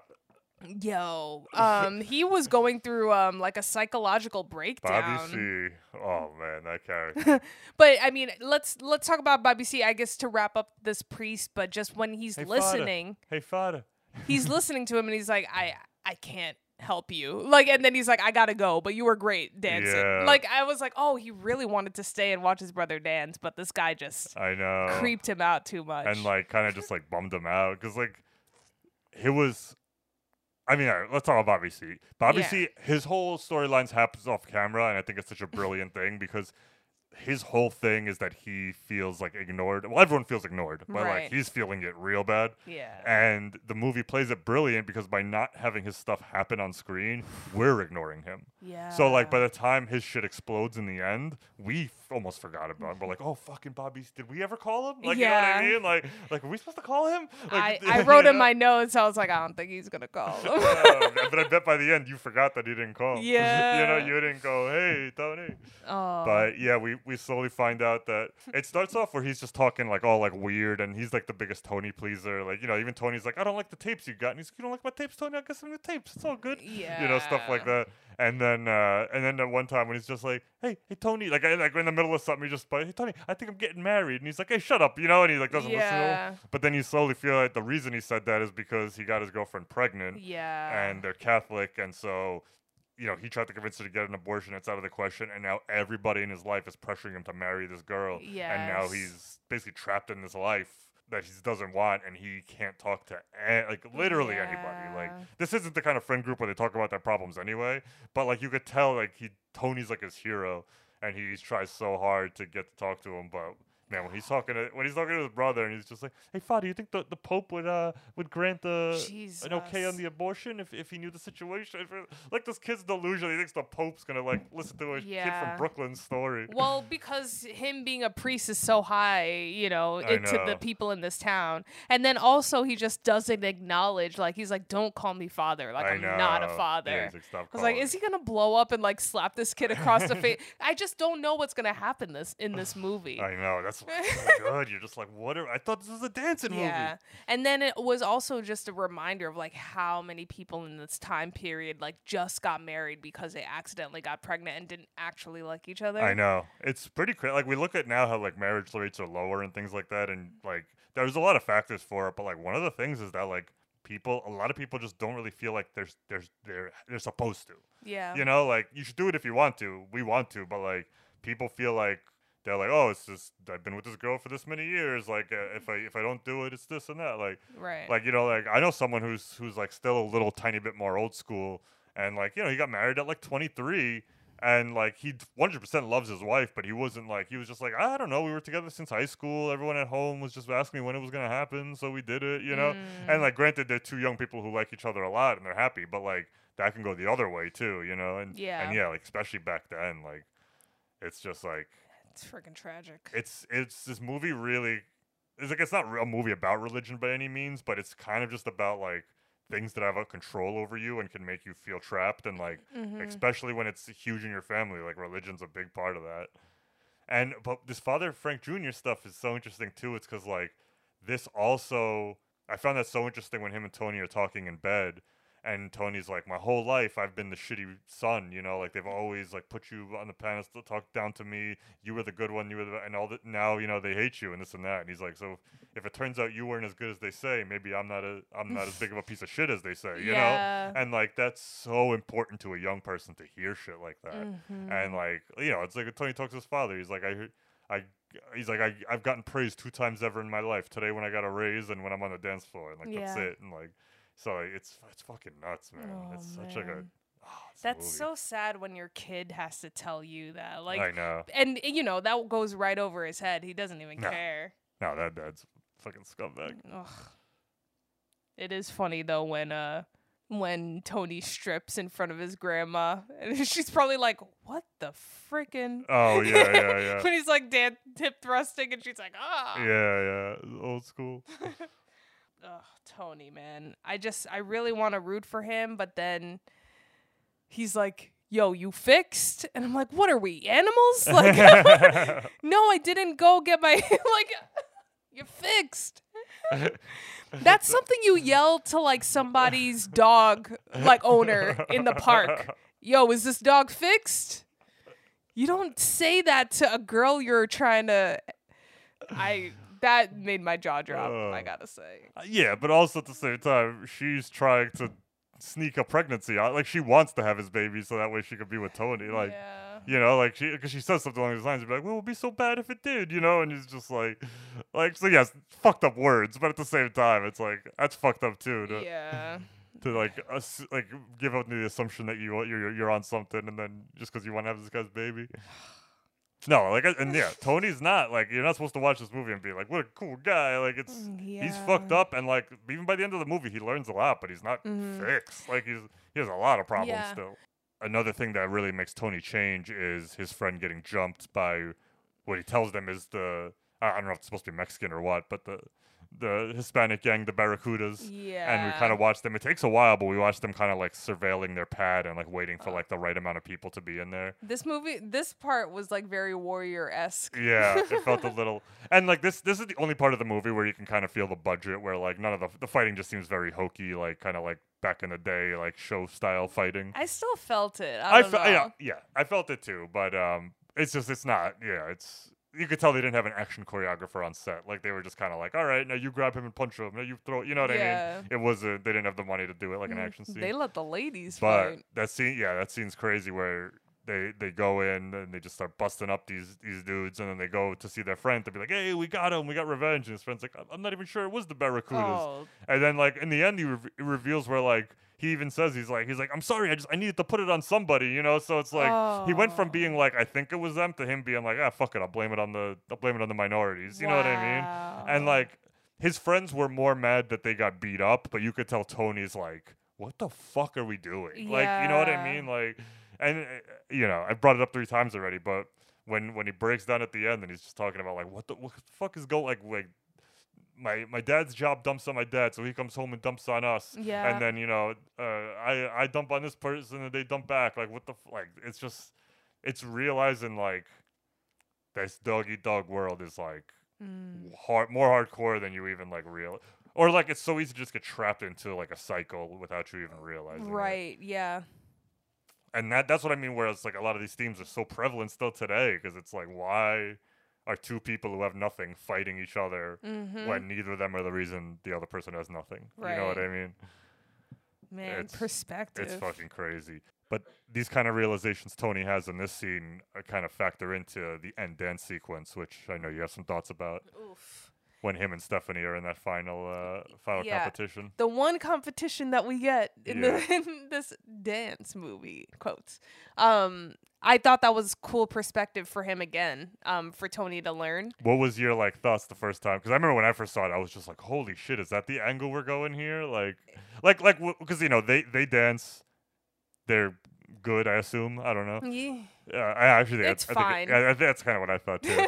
and then this uh this salsa dancing couple comes on, and just everyone starts booing them immediately. Yeah. Oh my God. Sorry. Let's take two steps back. Yeah. The black dancers. Oh yeah, before them. when we entered the scene, I was like, "Really, guys? We're not gonna acknowledge them." It was so quiet in the club, Yep. Andy, during that. Well, that's the point. Yeah. That's like. Because I think you said it at first, like it's almost like why is it why are they doing this? But like that's the whole idea is Yeah. that Tony says the the thing is rigged. You know what I mean? Like they Mm-hmm. they made it for me to win. Like Jesus. But yeah, the black people dance, and they dance well. Nobody acknowledges it. no, they get Um, actively booed at the end. Yeah. T- uh, Tony and Stephanie take the dance floor, and it's fine. Yeah. I No, gotta, I, gotta think go it's also, back and watch. I think it's also supposed to be kind of fine. Like I don't think yeah, it's yeah. supposed to like be like whoa. No, no, I know. That's the like Yeah. I a hundred percent agree. And then the salsa dan- these salsa dancers come on the dance floor and they're freaking Murdered. professionals. And so, like, and Travolta plays it so good because you watch all his friends just being like rolling their eyes, like, yeah, look at this. Could, could you imagine? And then like Tony's like fucking transfixed, like he's like jaw open, just being like, look at this dancing. Like, Yeah. it's really cool. I was like, he knows dancing. I really like that about uh, Tony's character and just like I, I meant to say it up top earlier, but one of the first lines that I think really different shows that he's not the same as his friends and his peers is when he's like, "What's up with all these chicks? Just because you make it with them, they, they think that you you got to dance with them." Mm-hmm. And like that's the opposite priority of most other guys. Most of the guys dance with the girls so that they could go and have sex with them. Yeah. Tony's can slay any girl he wants and has, but then he's just like, "What? Now, now they want to come in my sacred space and think that." You know, I'm gonna do something as intimate as dance with them because we already had sex. You know what I mean? Like he doesn't. His priority. Most people guys are there for a good time and for a lay. This guy loves dancing. yeah. And he talks about in that one scene when he says like he's like that high I get on the dance floor. I want to find that somewhere else in my life, and I don't Mm. know how. Like I don't know. And you know he he, shows early on that he does drink, but he's not into drugs. Like his friends like to get fucked up. They do Yeah. speed and shit, and, and like he doesn't do any of that stuff. Oh man. So like it's yeah. I didn't mean to cut you off, but like No, he I- loves dance. I love and I love seeing a guy who loves dancing in a movie, you know, and he's like oh, a manly guy. Yeah. You know? exactly. Oh, Well, but that's what I mean. Again, like I don't really like. It's not a dancing movie. It's just about a movie But a guy who loves dance. Like you know what I mean? Mhm. Like it's not necessarily like we're here to watch the dance. It's like he could love anything, and this movie Mhm. could still exist. You know, Oh, this is making me want to. Yeah. I, I'm. I can't wait for my next. this could almost be the same movie with like pickup basketball, but like not Mhm. really. But like you know what I mean? Like he could be like the illest star on the court. Yeah. You know, but like it would still be the same Yeah. story. But he truly loves dance because his ability to acknowledge how good those people are, it like just again Yeah. reiterates. And then he wins for they get second place. He wins Mhm. first place, and everyone's happy, and he's just fucking furious. hmm He wants to be the best. Did you think he was gonna give them the the prize and everything? No, I was surprised by that actually. Yeah, he takes the money and gives it to them. Yeah, And and, I'm surprised his friends didn't jump him for it. Yeah. and then that's just where like that's that was like the final straw in the back where he was just like Like the you know why why the I- fuck is it like this? I didn't like the turn of events after this. You're not supposed to. Uh, I think that- was that in his contract because he does it in Grease also. Is is is oh, to is, attempt. is attempting sexual assault in a vehicle just part of his 70s clause? Jesus Christ. He might even do it in Carrie. No, he doesn't. Oh, okay. he's, He's in, in cl- Carrie? Yeah, Whoa. yeah. I didn't know that. He's like one of the one of the teens. He gets blood on his shoes. Uh, or doesn't it rain blood in that movie? It doesn't rain blood. Oh, it- the sprinklers? it's in a bucket. Oh. Okay. Spoiler. you asked. Oh my god, I can't watch Carrie. I heard there's blood in a bucket. it is a pretty big spoiler. They've remade it like six oh, times. Fucking, it's it's in every trailer. Yo, guys, I just got a Thelma and Louise spoiler from a, from a sitcom the other day. from, from a thirty-year-old sitcom for a forty-year-old movie. no idea what it was about. oh man! All right, Uh, yeah, so we it's pretty good. digress. All right. Um, but yeah, to talk about this, to, to stop laughing and talk about this uncomfortable scene. Yeah, this I is. think that's why we had like we're laughing this off because it's so uncomfortable. Um, yeah, it's such a deplorable, obviously deplorable act. Fucking no way, shape, or form of being like, oh, like he's not the victim in the scene. Yeah. But I think it's written very interestingly that like it's he's at his like one of his his like lowest moment right now. Like you know he just had that that scene at the dance thing where he's just realizing that Mm-hmm. the entire fabric of the society that he's been living in is fucked up and like destined to make him lose. And again, I'm not. I'm just look talking from his perspective. I'm not saying this is okay, but he Stephanie's the one person he's been latched onto and kind of emotionally connected to. They've still never had sex yet at this point. Right. He feels at his lowest, and then he wants to have sex with her. She's still saying no, and then that's when she hits him with like the meanest shit that he could ever have heard at that moment, where she was like. I don't care about you, motherfucker. She's like, I use you. Like, I come here. Remember, that's like that's when she gives him his speech of being Oh. like, you're not like you. I only come here because you make me feel better about me. Like, like you're this Oh, isn't snap. anything. Yeah, this and that. literally and that. then in that moment, that combination of all those things makes makes him snap and do the most horrible thing you could ever do. He doesn't do it, which is also great. Mm, I mean, Yeah, she kind of helped that happen. I know, but I, I know, but like realistically, if- yeah. And then I guess on top of that too, just remember she also was gunning him to like keep the money and keep the first prize. Yeah, yeah. So it's like again, and it, this isn't. I'm not saying like he should have done it. It's not. It's a I- fucking horrible thing for a character to do. But I find it very interesting that those are the events. Like we're, we're watching a character study. We're not making best friends with fucking Tony over here. Of like course, we're we're yeah. watching him go through something, and it was it was just like it's regrettable but believable. You know what I mean? Like it didn't come out of left field. Like Mm-hmm. Of I course, yeah. understand in the sense of writing, and then that bleeds us right into the bridge scene. We we didn't talk about the first time, but they like to go to the bridge at night after the club and and fucking was handstand. so freaking mad. you know, and, and then they they faked out Annette by acting like they fell off the bridge. and then, it faked me out too. I was so on edge the whole time. I believed it too until Travolta jumped, and I was like, he's not gonna die one hour into this movie, like, you know. Well, I thought something bad was like you know, like Yeah. oh, I'm gonna Then they were like, "Can you dig it? I knew that you could." freaking dumbos. but we're back at this bridge. At this point, we, we haven't really been checking in with Annette like we said we were going to, but she's just been on a downward spiral where like she gets kicked out for being Tony's partner. Then she just rough. then she's just like then she just tries to straight up have sex with him. We talked, you know, there was no protection, so he says no.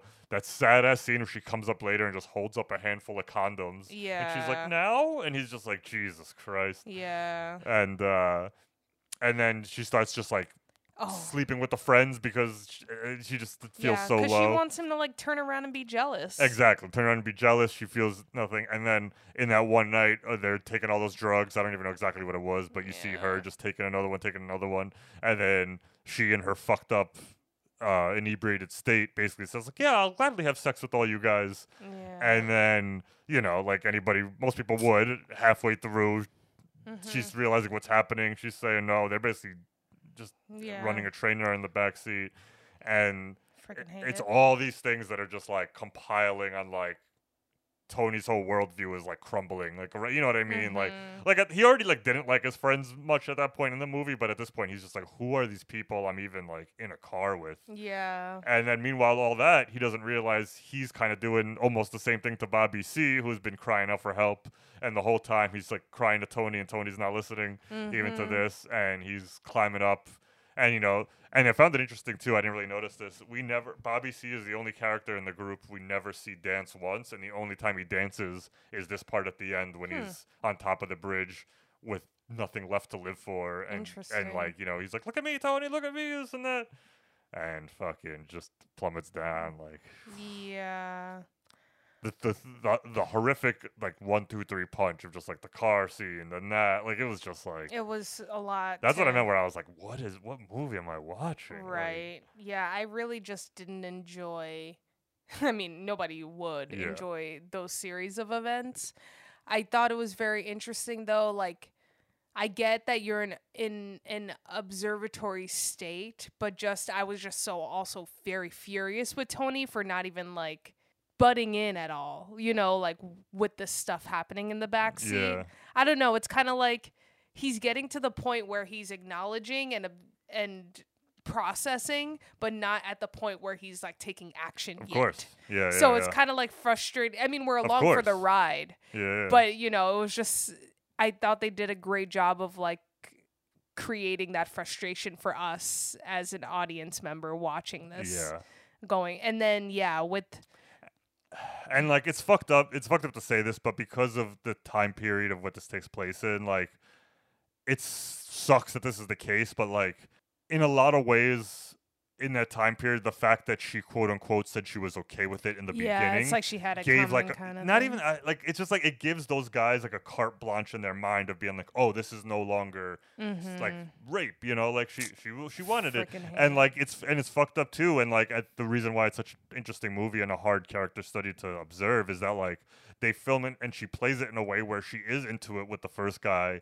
and then it's the second guy and that's when she kind of realizes like what the fuck she's doing Mm-hmm. and like it, that's when she starts protesting and this and that and it's so like it does happen so fast you know what i mean like Yeah. and i do agree like i i tony probably should have said something but like he's at that point like he's not he's still not a i don't know if he ever becomes a quote unquote good person but like he's still not done you know what i mean like it's it's fucked up that this has to happen to get it there but Mm-hmm. Like it, it does And I, I, uh, the movie did recognize it because the first piece of dialogue Stephanie says, she's like, "I didn't ever think I'd let, let a rapist in my house." Exactly. Yeah. exactly. And it was so interesting too when the cops were like, "Oh, was he drunk? Like, what? You? Why do you think he did that? This and that? You think he was killing himself?" And they're like, "Nah, nah, he was just fucked up and dancing and drunk." And then Tony says, "Well, there's ways of killing yourself without killing yourself." Mm-hmm. And you know, and I was like, "God damn." That's, yeah. But like, Bobby C is Tony's scenario in all if everything always went wrong. Like, Mm-hmm. that's all of Tony's fears. Like, he doesn't want to. He stopped dating Annette because she wanted to be a married sister. Like, she wanted. Like, he didn't Yeah. he he's so scared of being trapped into this lifestyle with these shitty people Yeah. that like this like uh, that seeing that was just like I, w- I was kind of hopeful. I'm not gonna lie. Like I thought, like maybe it wouldn't have ended up that way, but and maybe I'm looking into it too much. But you know how his other friend was sort of like on the floor there to grab Bobby C if he were to fall. It's kind of like these people can't save you. Like yep yeah you know, like even though he's there, it, that's not who's gonna be able to take you out of this situation. yeah So yeah. I wonder if it was symbolic in that way as well. I I think that's really that's mad astute I like that yeah it's like it was almost like that was like a crossroads for Tony where he's like I could either end up like Bobby C or end up like these guys in the back seat doing this kind of shit you know what I mean like Mm-hmm. It's like one two one or two freaking Um, disgusting. Just the whole concept of doing it in the back seat, like the fact that in the beginning of the movie, like two, uh, they'd be in the back seat and then like you'd be in line. yeah Freaking gross. Yeah. like I was so grossed out. And they're, you know, they're looking in the window and they're like, "Yeah, Uh, that's yeah, gonna be us next." Like as if, Or like the when they get in when they get in right after Tony's doing it and like there's still like the like sex steam in the inside of the car. You know, like the sex Yeah. in the car, it steams up from the body heat. And like they all just like I was like, man, I would at least let it air out. Like you know what I mean? Like I'm like, let's open all four doors and hang out for four minutes. Like they just got in, like the windows are still steamy. It was so gross. You know it smells bad. In oh my god. But again, when you're you know when you're that age, everyone lives with their family. Like where where do you have sex? You know, like not a single person has their own domicile. But yeah, the waiting in line. It was all it's such disgusting ass behavior. Yes. But I I find this ending to be hauntingly beautiful. But you kind of seemed pissed when it ended. Yes. I feel like you always get mad when the movies I pick end. And then, well, I'm like, what? Like that's where we're ending it? Yeah. It's Okay. a story about his life. Yes. What do you want? People get a fucking job and a tie? And he's like, no, I'm happy. That's a dumb ending. No, I just thought I think where I was I think where my head is at is like Stephanie, yeah, she's moving to Manhattan in this place and everything like that. But I just I guess I was still like yeah, I I like Tony that you're deciding that what your next steps are going to be and that you're going to move out and all this stuff, but like is Stephanie like the mentor, the right one? You know, like I just I guess I was just mad at that it ended with her, you know? I guess, but it's I don't know. To me, I, I think those last lines of dialogue are just so poignant to what it is. It's like you can't do this alone, and this has been really. She's been the only person, even though she was mean to him, who's kind of been like on his side in mm-hmm. in any of this. Like every everybody at home dragged them back, and she was the only one to ever like give him that step forward. And it's kind of like a, another f- step in his maturity too, because he's looking to her for m- things that you would look for either in a partner or even just in in a friend, as opposed to just like most of the movie he just kind of wants to have sex with her and dance with her. Right. You know what I mean? And she has that speech where she was like, like uh, he's just like, I, maybe I could be friends and. You know, and like support each other the way we do, and I, know, I just found it so poignant because the whole movie he has no support, Mm-hmm. and it's not like a happy ending, but it's not a sad ending either. I think it's a hopeful ending, and I just find it like so beautiful that like after all, like I don't, know, I, don't know, I just I love that that little the that freeze frame that it turns almost into like a painting while the credits roll. Right. I don't know. I just found it like it signifies exactly what a coming of age story kind of should be, which is coming of age doesn't mean you've learned everything you need to learn and now you're done and like Mhm. oh I was young and now I'm old and now I get it. But it's like starting that journey and I like I believe based on this ending like Tony Manero's on a better journey. And he's gonna keep fucking up and he might still do some bad things, but like I don't know. I, I just I find it like heartbreakingly hopeful that these two people who were so lost like somehow are can help each other. And if- I'm not saying they're true love. I'm not saying they'll be together forever. It's just like getting out Mm-hmm. really. Uh, You just had to cross the Verrazano Bridge. yeah, yeah. I see what you're saying. Um, yeah, I could see that. I Do you have a more satisfying ending in your brain that you would have wanted to see? Like, I actually honestly I don't Yeah. because I just don't know this is my obviously my first time watching this movie, so I didn't even know we would get to this point and I would have seen all of those things. So Of like course. honestly I don't even know what kind of ending that would have not made me be like, "What?" it's reminded me um, theme wise a lot with uh, the King of Staten Island. Oh. Yeah, huh, the Judd Apatow movie. Yeah, like, yeah, you know, he's kind of stuck there. He's got his neighborhood friends. Like, he's in this routine. like, you know, modern day. he looks over at Manhattan as like a a place where you, you know, it's it's right there, but it's inaccessible. It's so funny too, like in New York, how different Brooklyn and Manhattan are because it is kind of true. Like even though it's close, It is, and it's. I think it's different if you were born here. We weren't born Mm-hmm. here, so like, it's just we, we still. Even though I've been here for ten years, it's still not like I was born in Brooklyn. you know what I mean. Born and raised, like it's not the place I you know lived what your whole life. You know what Yeah, I mean? yeah. Like I think there's a whole different type of mentality to that of like, especially if you grow up like say you don't have a car and you live like in one of those deep deep areas where it takes an hour and a half to get to the city. Like you don't Yeah. really go there, and and in a pre-internet time too, it's like we just knew less stuff. Like you Mm-hmm. couldn't really tap into. You're like, oh yeah, I don't know what they're doing over there across that bridge. you know? That apartment was dope though that she moved into. Yeah, that was a pretty dope apartment. But I don't know. Do you agree with me just in the sense of like how this was written and the way we dive into this world that like I th- I, I would be shocked if David Chase didn't really like this movie, the guy who made Sopranos.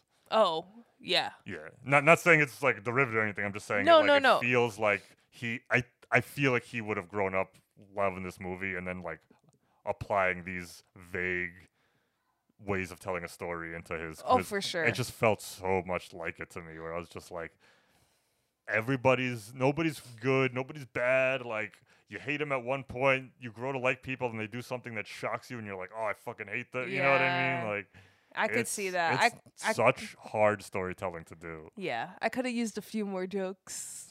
There were some the jokes. face. What? There were some jokes in this. no, there were. There was some good jokes.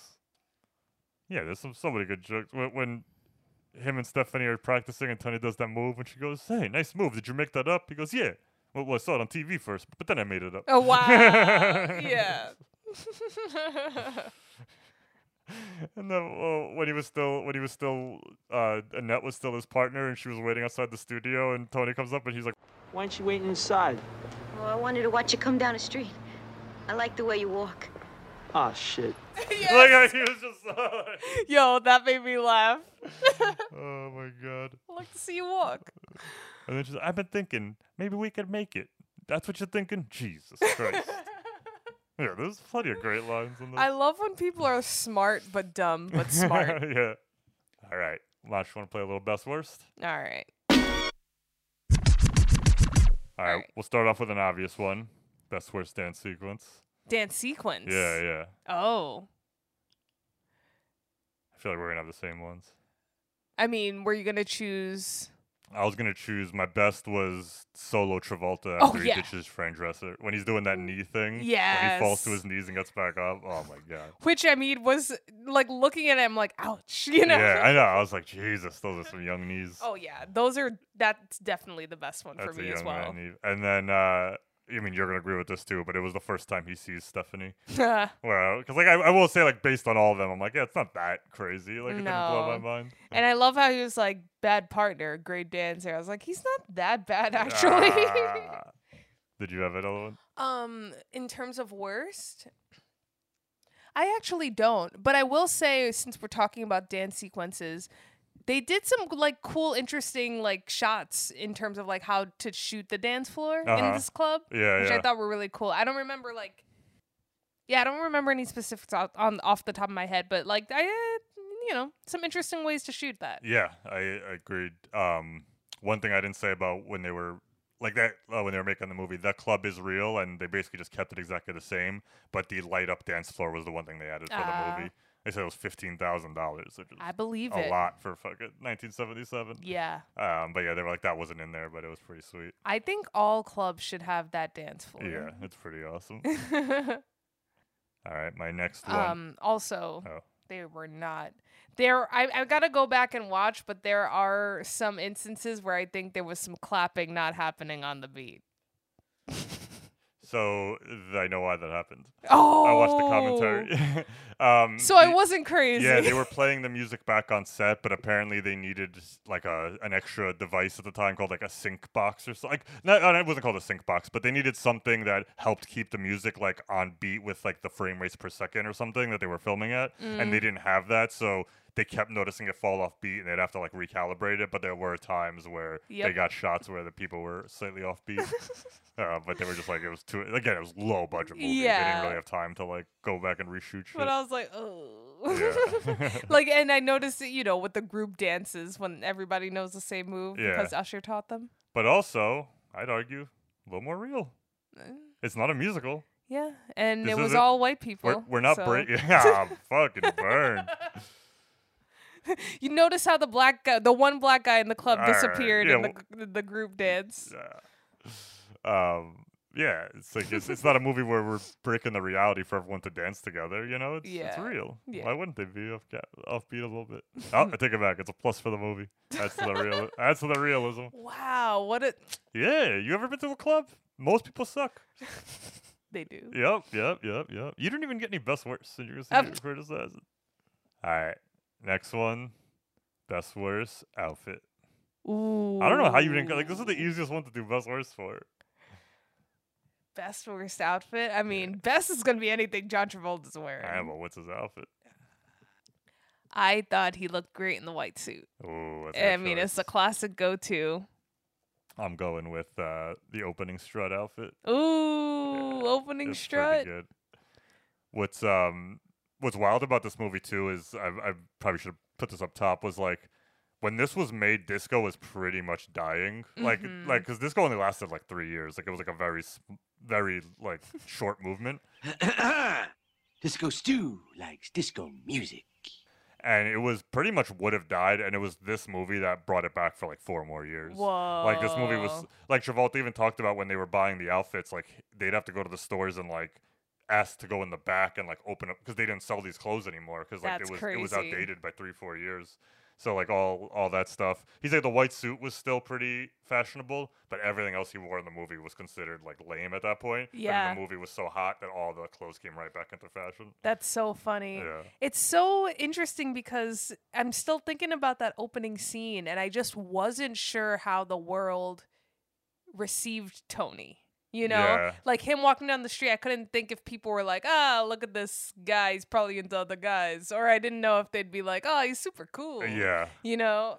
That's what's. I mean, I, I I don't know that much about the disco movement, and I didn't. Uh, this movie doesn't explore it at all. But I just in my research, I was finding it. But like like most of these kind of movements, disco started in- very underground, and it was mostly for gay people and minorities and like the others of society.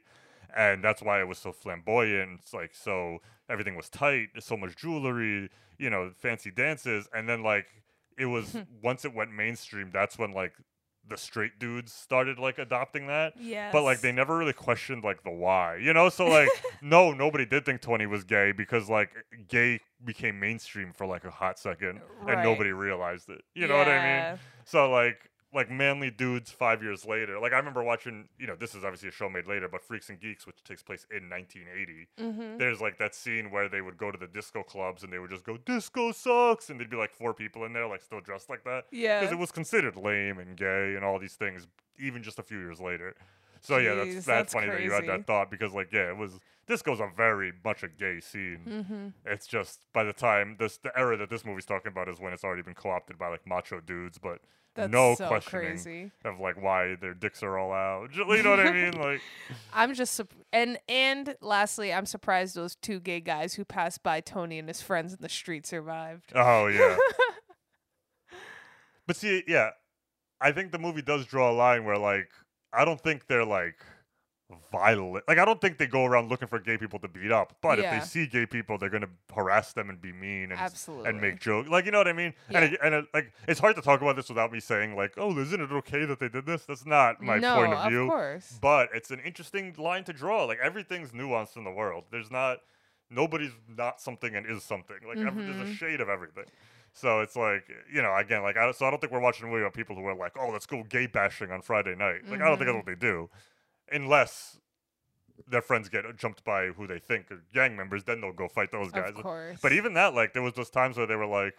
Like they were like, oh, there's too many of them in there, and they're like, let's just pick one off the street. And he was like, that's pussy, man. What are you talking about? Like they Mm-hmm. have some level of like, not morals, but like yeah, they're not they're not just looking to like kill people. You know, like they're like, no, we should have a good old fashioned four on four street brawl with these guys because what they did to us. You know, it's a little more like us, like like turf stuff, and less like like let's go find Hispanic people and, and just kill them. I mean, there is the one hot head in the group that I think would go down that path. He's also the one who drove the car through the door. Like that wasn't their Yeah. plan. Their plan wasn't to drive their car through a wall and go into a fight. It was just that one guy did it. You know. Mhm. Um, we just took a detour. We didn't go worst outfit. No, Um, no. Worst. This is a quick one, and there's no way you really catch it. And it's it's more who's wearing it and not the outfit. But I had to give it to Bobby C for I his. knew you were going to. But it's only because he's he's they're all copying Tony in the way they dress, but like he has such a minimum amount of swagger that it just feels so phony whatever he's wearing. Like you got to have the attitude to back up these outfits. Yes, If you have no and confidence, you look ridiculous. Like you Mhm. got to have you got to think that you were the hottest shit on the planet. So there's the scene where Tony borrows his car, and that's the one where he keeps going like, "You call me tonight, right, Tony? You call me tonight? You call me tonight, Tony? Tone, you call me tonight?" Those shoes. Yup, yup. And Tony drives away and he's crying, like ugly crying. He's like, and then it just pans down to the, he- these giant platform shoes, high heel, and he walks away crying in them. And I'm just like, guy, you can't be crying in those shoes." Oh, that might be my number Yeah. one now too. It's like it's a blink and you miss. Like again, it's not like. I but- don't think it's a blink and a miss because I noticed it when he was walking towards Tony. Yeah, yeah. I was like, oh, they're gonna show it again. And it's tough for the movie like this because, like, if I'm being perfectly honest with myself, I think all the fashion's pretty bad. Like, I just think this whole era looks goofy. But because everyone's dressed on an equal playing field, it's hard for him to be like, that one outfit's really crazy. It's like, no, they were all fucking crazy. Yeah. With the exception of Tony in the beginning and Tony in the white. Those, I think, traditionally do look good. Mm-hmm. Everything else, all his other shirts are so weird. Could pull off a silk shirt. All right, and final one best worst side character. And it's tough because most suck. So you just anybody but Tony, or Yeah. I I don't I think I'm gonna give it to um father oh uh, Father Frank Jr. yeah father Frank Jr. That's a pretty good one. I think I didn't even. I kind of forgot. Cause like if this, I I guess I'm looking at it towards an angle like if there's any other movie I want to like if we were to break out to another character's storyline like it would Yeah, wa- I I'd want it to be movie. his. I I I actually might change mine to that, but the one that I wrote was the owner of the paint store. Oh, I think he meant really well. I don't think so. What? No, I think he was taking advantage of Tony. No, I don't think so. I think so. Why? Because first of all, why is he giving him a raise right after he heard somebody offering him a job? Yeah, but That was shady. Eh, Like he could have been giving him a raise the whole time. He But- fake fires him. But he also only worked there eight months. We found out. It's not like he's like who gets a raise at eight months. yeah, but he's a good employee from what I saw. I know, but like, And then he fires him and then takes it back. Why? Because he's your best. He's your best employee. I don't know. I think he was taking advantage of Tony. I don't think so. I, I don't trust him. I think I think they were just hotheads, and that's it. That they just blew up in that moment. But he, I don't think it's taking advantage. I think he, I don't. I can't wait to take a poll, guys. Like you guys, let us I- know. I think the only reason Tony doesn't want anything to do with that is because he looked at the other guys who had been working there for 20 years, and he didn't want that life. It wasn't that it was like necessarily bad. It's just like he wanted something bigger than that. No, I get that. I'm just saying that the owner, to in my opinion, like I think Tony's getting paid way less than everybody. That's why he I, uh, he was so willing to give him like a three dollar raise and then felt bad and added a dollar on top. Come on. Yeah, it was 250 to four. That's a pretty good ad. Yeah, that's what I'm saying. Like he could be could afford to pay Alright, more. alright. Anyway, There's not a lot of good. he's my worst now. Alright. he riled me up. Yeah. and then uh worse for me, I mean it's probably those fucking one of his two friends, like the two main idiots. But I kinda also just put the dad because like that dude has just no not that what he does is necessarily the worst, but he has no sense of any like self reflection. And I just feel like he's fu- he's fucked up all three of those kids for the rest of their lives. Like Mm. I don't know, I just feel like when you're doing that shit to your own children, it's like worse. Yeah. You know what I mean? Like their actions are worse. Raping someone's obviously way worse than being mean to your son. But I just like I don't know from like a relatable stand. Like that's your fucking dad, man. I know. Like, and his dad's set in his ways. He's like, "Why are you taking the dishes? yeah, yeah, Women should do that." I'm like, "Oh, yeah. I mean, I still hear that shit in Croatia. So. Oh, Jesus. well, um, I I could yeah. yeah." So I kind of put the dad with like a caveat that there's some pretty bad people in this movie. Mhm. What about you? Oh, the store owner. Is I it worse? Are you serious. serious? worse than the rapists? Oh no, actually, um, yeah, they suck. We all know that. That's kind of like a given. All right. All right, the paint store owner's the worst character. okay, listen, it's definitely the hothead friend. All right, They all suck, yeah. Except Bobby, but he kind of Bobby sucks in kinda his sucks own too, way. yeah. He's not a bad person, but he still sucks. Yeah. oh, oh, jeez, Tony. you gonna call me? Call me? Tony. Hey, hey, fa- hey, father. Hey, father. m- My girlfriend's such a good. that, that line is just so. She's such a good Christian. She likes to taste the communion wafers. Oh, jeez. You believe it, father? All right, want to talk about the legacy and a little beyond the credits? Ooh. Yeah. What's going on beyond? You tell me. Oh, well. Well, I mean, personally, there is a sequel to this, and we'll talk about it. wait, really? But I think this movie Wait. should not have a sequel. With John Travolta? Yeah, Whoa. I've I- showed you parts of it. You have? Yeah, when I fucking watched it. oh. We'll get into it, but okay.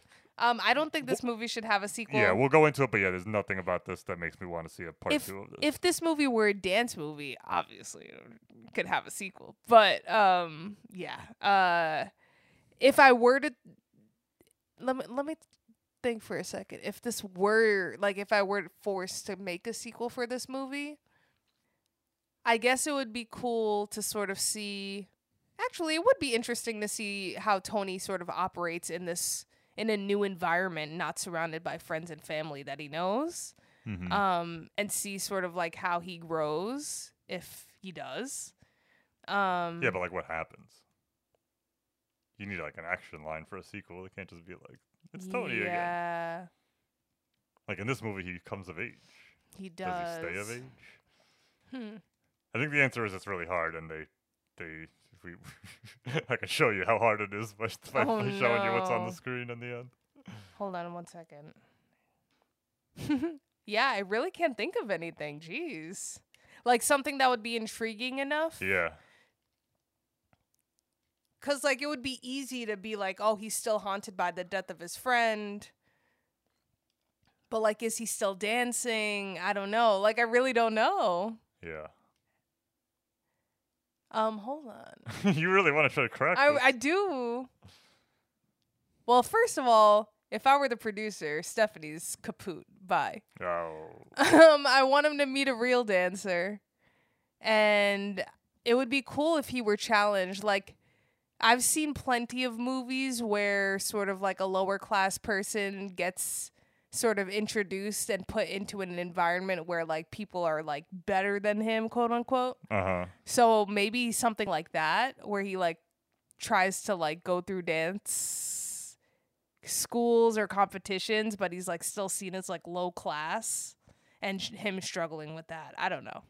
Yeah, it's kind of like that, but just so bad. Oh man, now I gotta Um, know. But first, uh, What or did you have an idea like no, I, Okay. I truly couldn't. I think there's no reason to. The story's over um, with, the, with this movie. Mhm. Um, but just real quick before we get into the sequel, they one thing that's kind of interesting about the, how big this movie was. So you know, it came out, made millions and billions of dollars.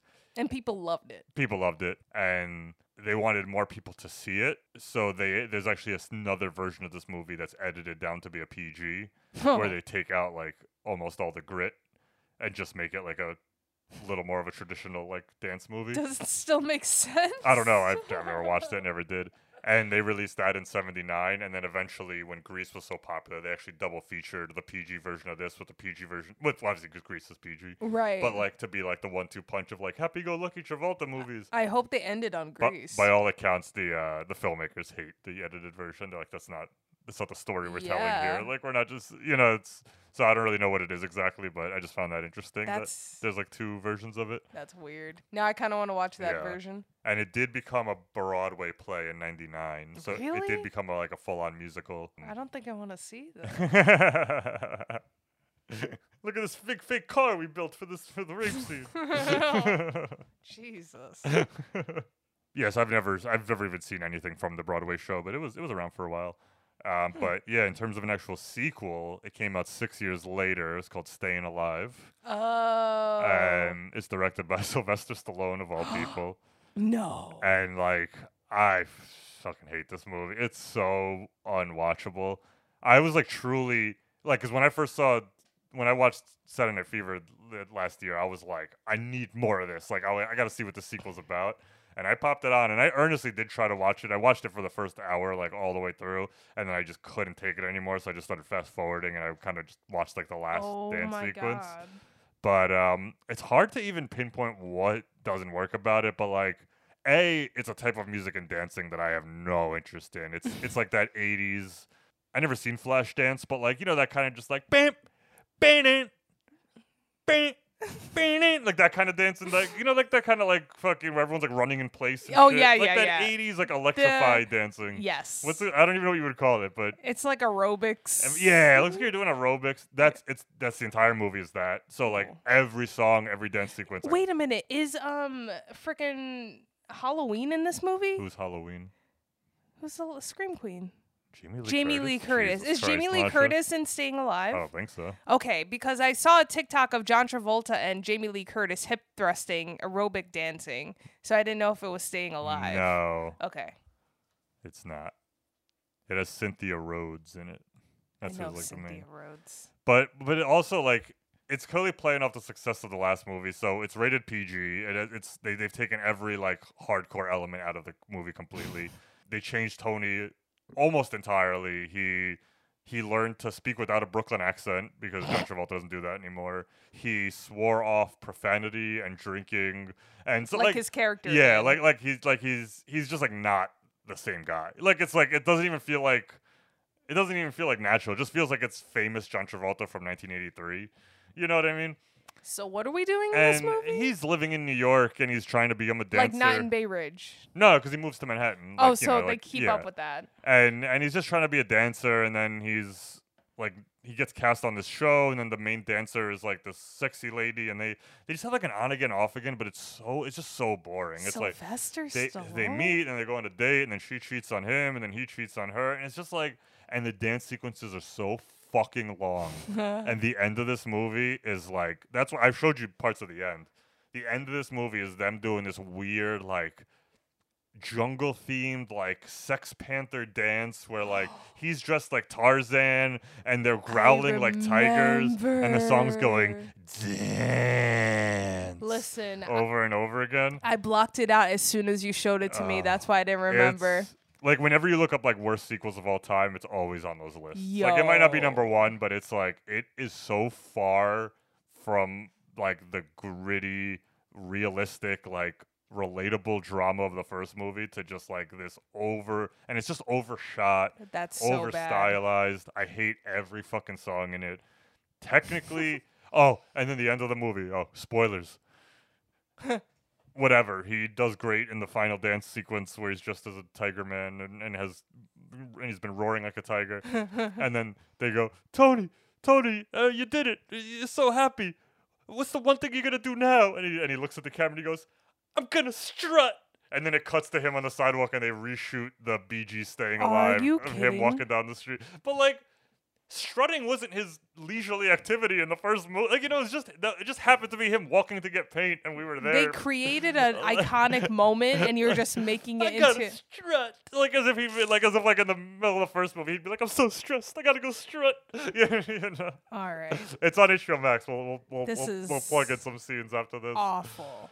Wait, It's s- s- on wa- directed by Sylvester. Who Yeah. wrote it? Was Um, it anybody tied to the first? Yeah, so it was uh, co-written by the guy who wrote the first movie and Sylvester Stallone together. So I don't know. Sylvester took over that. Yeah, and it's just like it just didn't get like I was so ready to watch the whole movie and I was ready to just tear my eyeball. It's so boring. Yikes. And like nothing like I thought it was gonna be like his past was gonna come back to haunt him or Are like, his friends around? the and his family? Only returning cast member is his mom for one scene when he goes back to Bay Ridge because he's like lost. And he goes and like talks to his mom and she like they have one conversation and then he leaves again. Wow. But like everyone else in his family's dead, like you know, Dead? or whatever, just not. Like the dad's dead, the brother's gone, like everyone's Oh, gone. okay, you know, okay. like, Jesus. It's just the mom. Gone li- and dead are different, it's Andy. Just, the, the dad's dead for sure, but it's just the mom living alone in that apartment. Oh, okay. And she's just. Like, I mean, the sister died in this movie. Yeah. They just didn't talk about it. Secret death. Um, but yeah, it's funny because like there's not like one thing about staying alive where I'm like, this is why it's so bad. It's just everything all together just doesn't work, and it's it's unwatchable. I'm surprised John went back to it, like to the franchise. Yeah, he was slumping a little bit Oh. by then. he was, you know, that was his slump work. period. Damn. In the '80s, he was go he was pretty low until uh, until Pulp Fiction brought him back in the '90s. Oh. And that was like Tarantino's like point where he was like, "Why is the greatest movie star of my childhood considered a loser?" You know, like like Mhm. everyone just makes fun of him now, and all his movies aren't that good. Like right before his last movie before Pulp Fiction was Look Who's Talking Three. That's the Oh. third movie about the talking baby. like it's like it's not even. That's too much talking baby. Baby. what is that again? Sandy. Oh yeah, Sandy. baby. All right, to wrap this puppy up, I don't want to get too redundant. I feel like I've been babbling and kept talking about just why I like this so much. So I'm not going to get into the things this movie talks about. And just that, to me, this is such a successful script. I love a lot about this movie, but if I'm being perfectly honest, it's not the filmmaking that blows my mind. There is some sweet steady cam shots and and some some nice flares when they're dancing that are that are elevate this movie, but it's not necessarily the whole film as a package. I just think this script and the way these actors portray it is one of the best I've ever like heard. It it's so nuanced and just filled with weaves in and out so many different subjects while seeming natural and true to the story as opposed to like here's a hodgepodge of things I want to talk about. So I just think it's it's so perfect in all of that aspects of it. And also if you're just a fan of like film history in general, like this is kind of like the epitome of 70s new Hollywood cinema where the reason why some people say the 70s were the best for American movies is because it's the one time when we didn't really like play by Hollywood rules and we just kind of let all these people who are now who we consider the greatest filmmakers ever, but were young at the time, like Scorsese and Coppola and all mm-hmm. these guys, like experiment and make these movies where they didn't have to necessarily have a happy ending or there was no code to follow. Like prior to the 60s, there was a code. If your characters did things, certain things had to happen to them in your story, you weren't allowed to break from that. So it's just, this is like a great example if you don't really know what people are talking about when they say New Hollywood. I think this movie is exactly it. It's so unique and nuanced and just hits, for me, hits a tone that is very hard, that doesn't get replicated that often. And when it does, you get something as great as The Sopranos. Um, so it's like, I, I just feel like it's, it's a very diamond in the rough type movie. And I fully understand that so many things in this movie are objectionable and hard to watch. And I can see kind of like criticisms of it. I didn't really talk about them, but I don't really find them that interesting. But I think that's why it makes it such an a good a good adult film. Like it's not it's not really here to hold your hand and make you feel better. It's here to just be in like this is the world and it's up to you and close people in your life to kind of like make that a little bit better. It's it's mm. it's just a really complicated movie. So those are the reasons why I love it, and I chose it for you because I think you could appreciate all those things. I knew that there were certain storylines that would relate to you in certain, more than others, and maybe find ways to connect to your life. And then on top of that, it's John fucking Travolta. It's an iconic dance movie, whether or not you like the dancing, it's an iconic dance movie. And it just had so much imagery. And I thought, at the very least, the music and the outfits and the crazy dialogue would be enough to at least make you like watching the movie, even if it didn't resonate with you. So I was just kind of trying to deep into your love of dance, but by secretly sneaking in a more kind of like dark movie that I would enjoy. You're like wrapping uh, my uh, vegetables in bacon. or exactly. yep. Yep. Yep. Yeah, I put the bacon of the dance movie on the outside. oh man, that's great. So Masha, I have a quick question. Do you love what I love?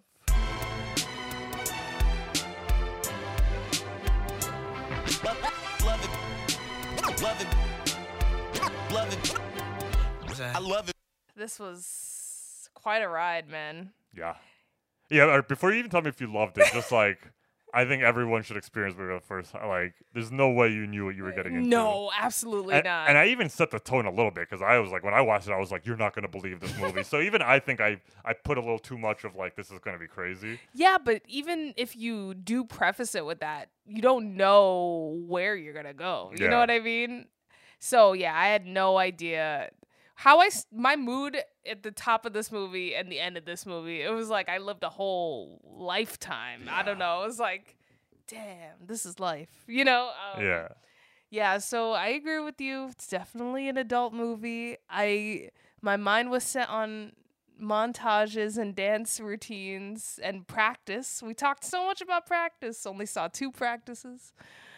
Oh man, this is a tough movie to watch. I love John Travolta and I do have an appreciation for the authenticity they were able to bring to the screen in Bay Ridge, Brooklyn, and just show that journey of life like you talked about. So, all that being said, because I don't want to repeat myself a lot or repeat what you said, there's an appreciation for this movie, but it's not a love for me. what? It's not. How? How? I just you don't have to apply feeling happy at the end with whether or no, not you no, love the and movie. I'm not doing that. I just, it's not hitting me the same way. I I appreciate sh- them showing us this character's journey, right? And their situation and everything. Like I, I'm not saying I don't appreciate that. I appreciate it and I was along for the ride. I just it just doesn't resonate with me um and just i think it's a little too dark for me i i know I know that's not how life is, but just even with his group of friends and like the treating of women and stuff, like it's just too dark for me and I I just don't understand that mentality. Like I can see it, I can I don't know. I just it I can't I can't love something that sort of like includes stuff like that. I don't know. How are you so in love with The Sopranos? Or the characters on The Sopranos? Well, I think well, one we don't see violence on women as much as much as this. Like we're not I guess. that Melfi thing screwed me up for oh, sorry, soprano spoiler. Alright, d- It screwed me up for a long Yeah. time. Um I just I don't know. I will say I do love John Travolta. I love watching him dance. I'll always w- love watching this era of John Travolta dance. Um, he deserves full body shots through and through. Um, but yeah, I just it's not gonna be a love for me. Damn, that's crazy. Well, I'm gonna say that's insane. and I think it's one of the greatest scripts ever written. Mm, I I I gotta say I do love how much you love it though. Like for having to have just watched it like a year ago, and Yeah. like I, it's so cool how much it hit you. It's it's it's hard, man. It's a hard movie. I love it. Everything is just so handhold. Like I don't know. You always hate on me for like watching things that make me cry, but like I feel like you always tend to love things that are like, damn, that's tough, that's life. You know, like Well, yeah, but I also make don't you like cry, but it's to an extent. But I I also don't like. I don't want shit to just be dark for the sake of dark. I hate Yeah, that when they're just like, we're just gonna add a, a fucked up scene so you could be like, isn't that fucked up? That's not what I'm praising this movie for. Of course. I'm praising it for its ability to show these subjects and then give you a scenario where you could think about them in in a way you maybe you haven't before and just Nah. realizing that life's not that easy, man. There's not good guys and there's not bad guys. Like I'm sorry, but there's not. And I Mhm. love any movie, and it's so hard to accomplish that. Like it's just it's impo- It's like it's it's why the movies like Do the Right Thing will always be greater than so many other movies because it's like you're you're portraying like a neighborhood and a problem within it, and you don't have the answer because life doesn't have fucking answers. Like I don't know. It's yeah. th- this movie felt like yeah, like Do the Right Thing felt like it was based on not based, sorry, influenced by this. You Mhm. know what I mean? Like that kind of like those reasons why those are my favorite kind of stories, because it's like, yeah, it's you can't always have an answer. You're not gonna meet a perfect person who is gonna whisk you away and make you happy for the rest of your life. You know what I mean? Yeah. Like you have to put work in yourself, Oh, and like. I know it's hard to put past some of the bad deeds these guys do, but like, and I don't, I don't think the movie wants you to identify with any of them except for Tony. Mhm. And so it's like, it's, it's just like if you picture yourself, that's the world you were raised and live in. Like it's, it's wild. Mhm. It's just, yeah. it's, it's a really good story. Mm. I'm glad I watched it though. Yeah.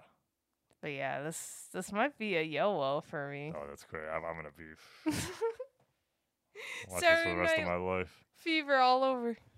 It's the best. It's the best well, now you uh, got to show me some of those dance moves you learned in the movie. I didn't learn nothing. I don't got those knees.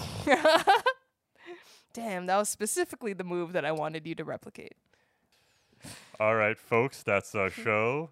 Did you dig it? Because I knew that you would. All right.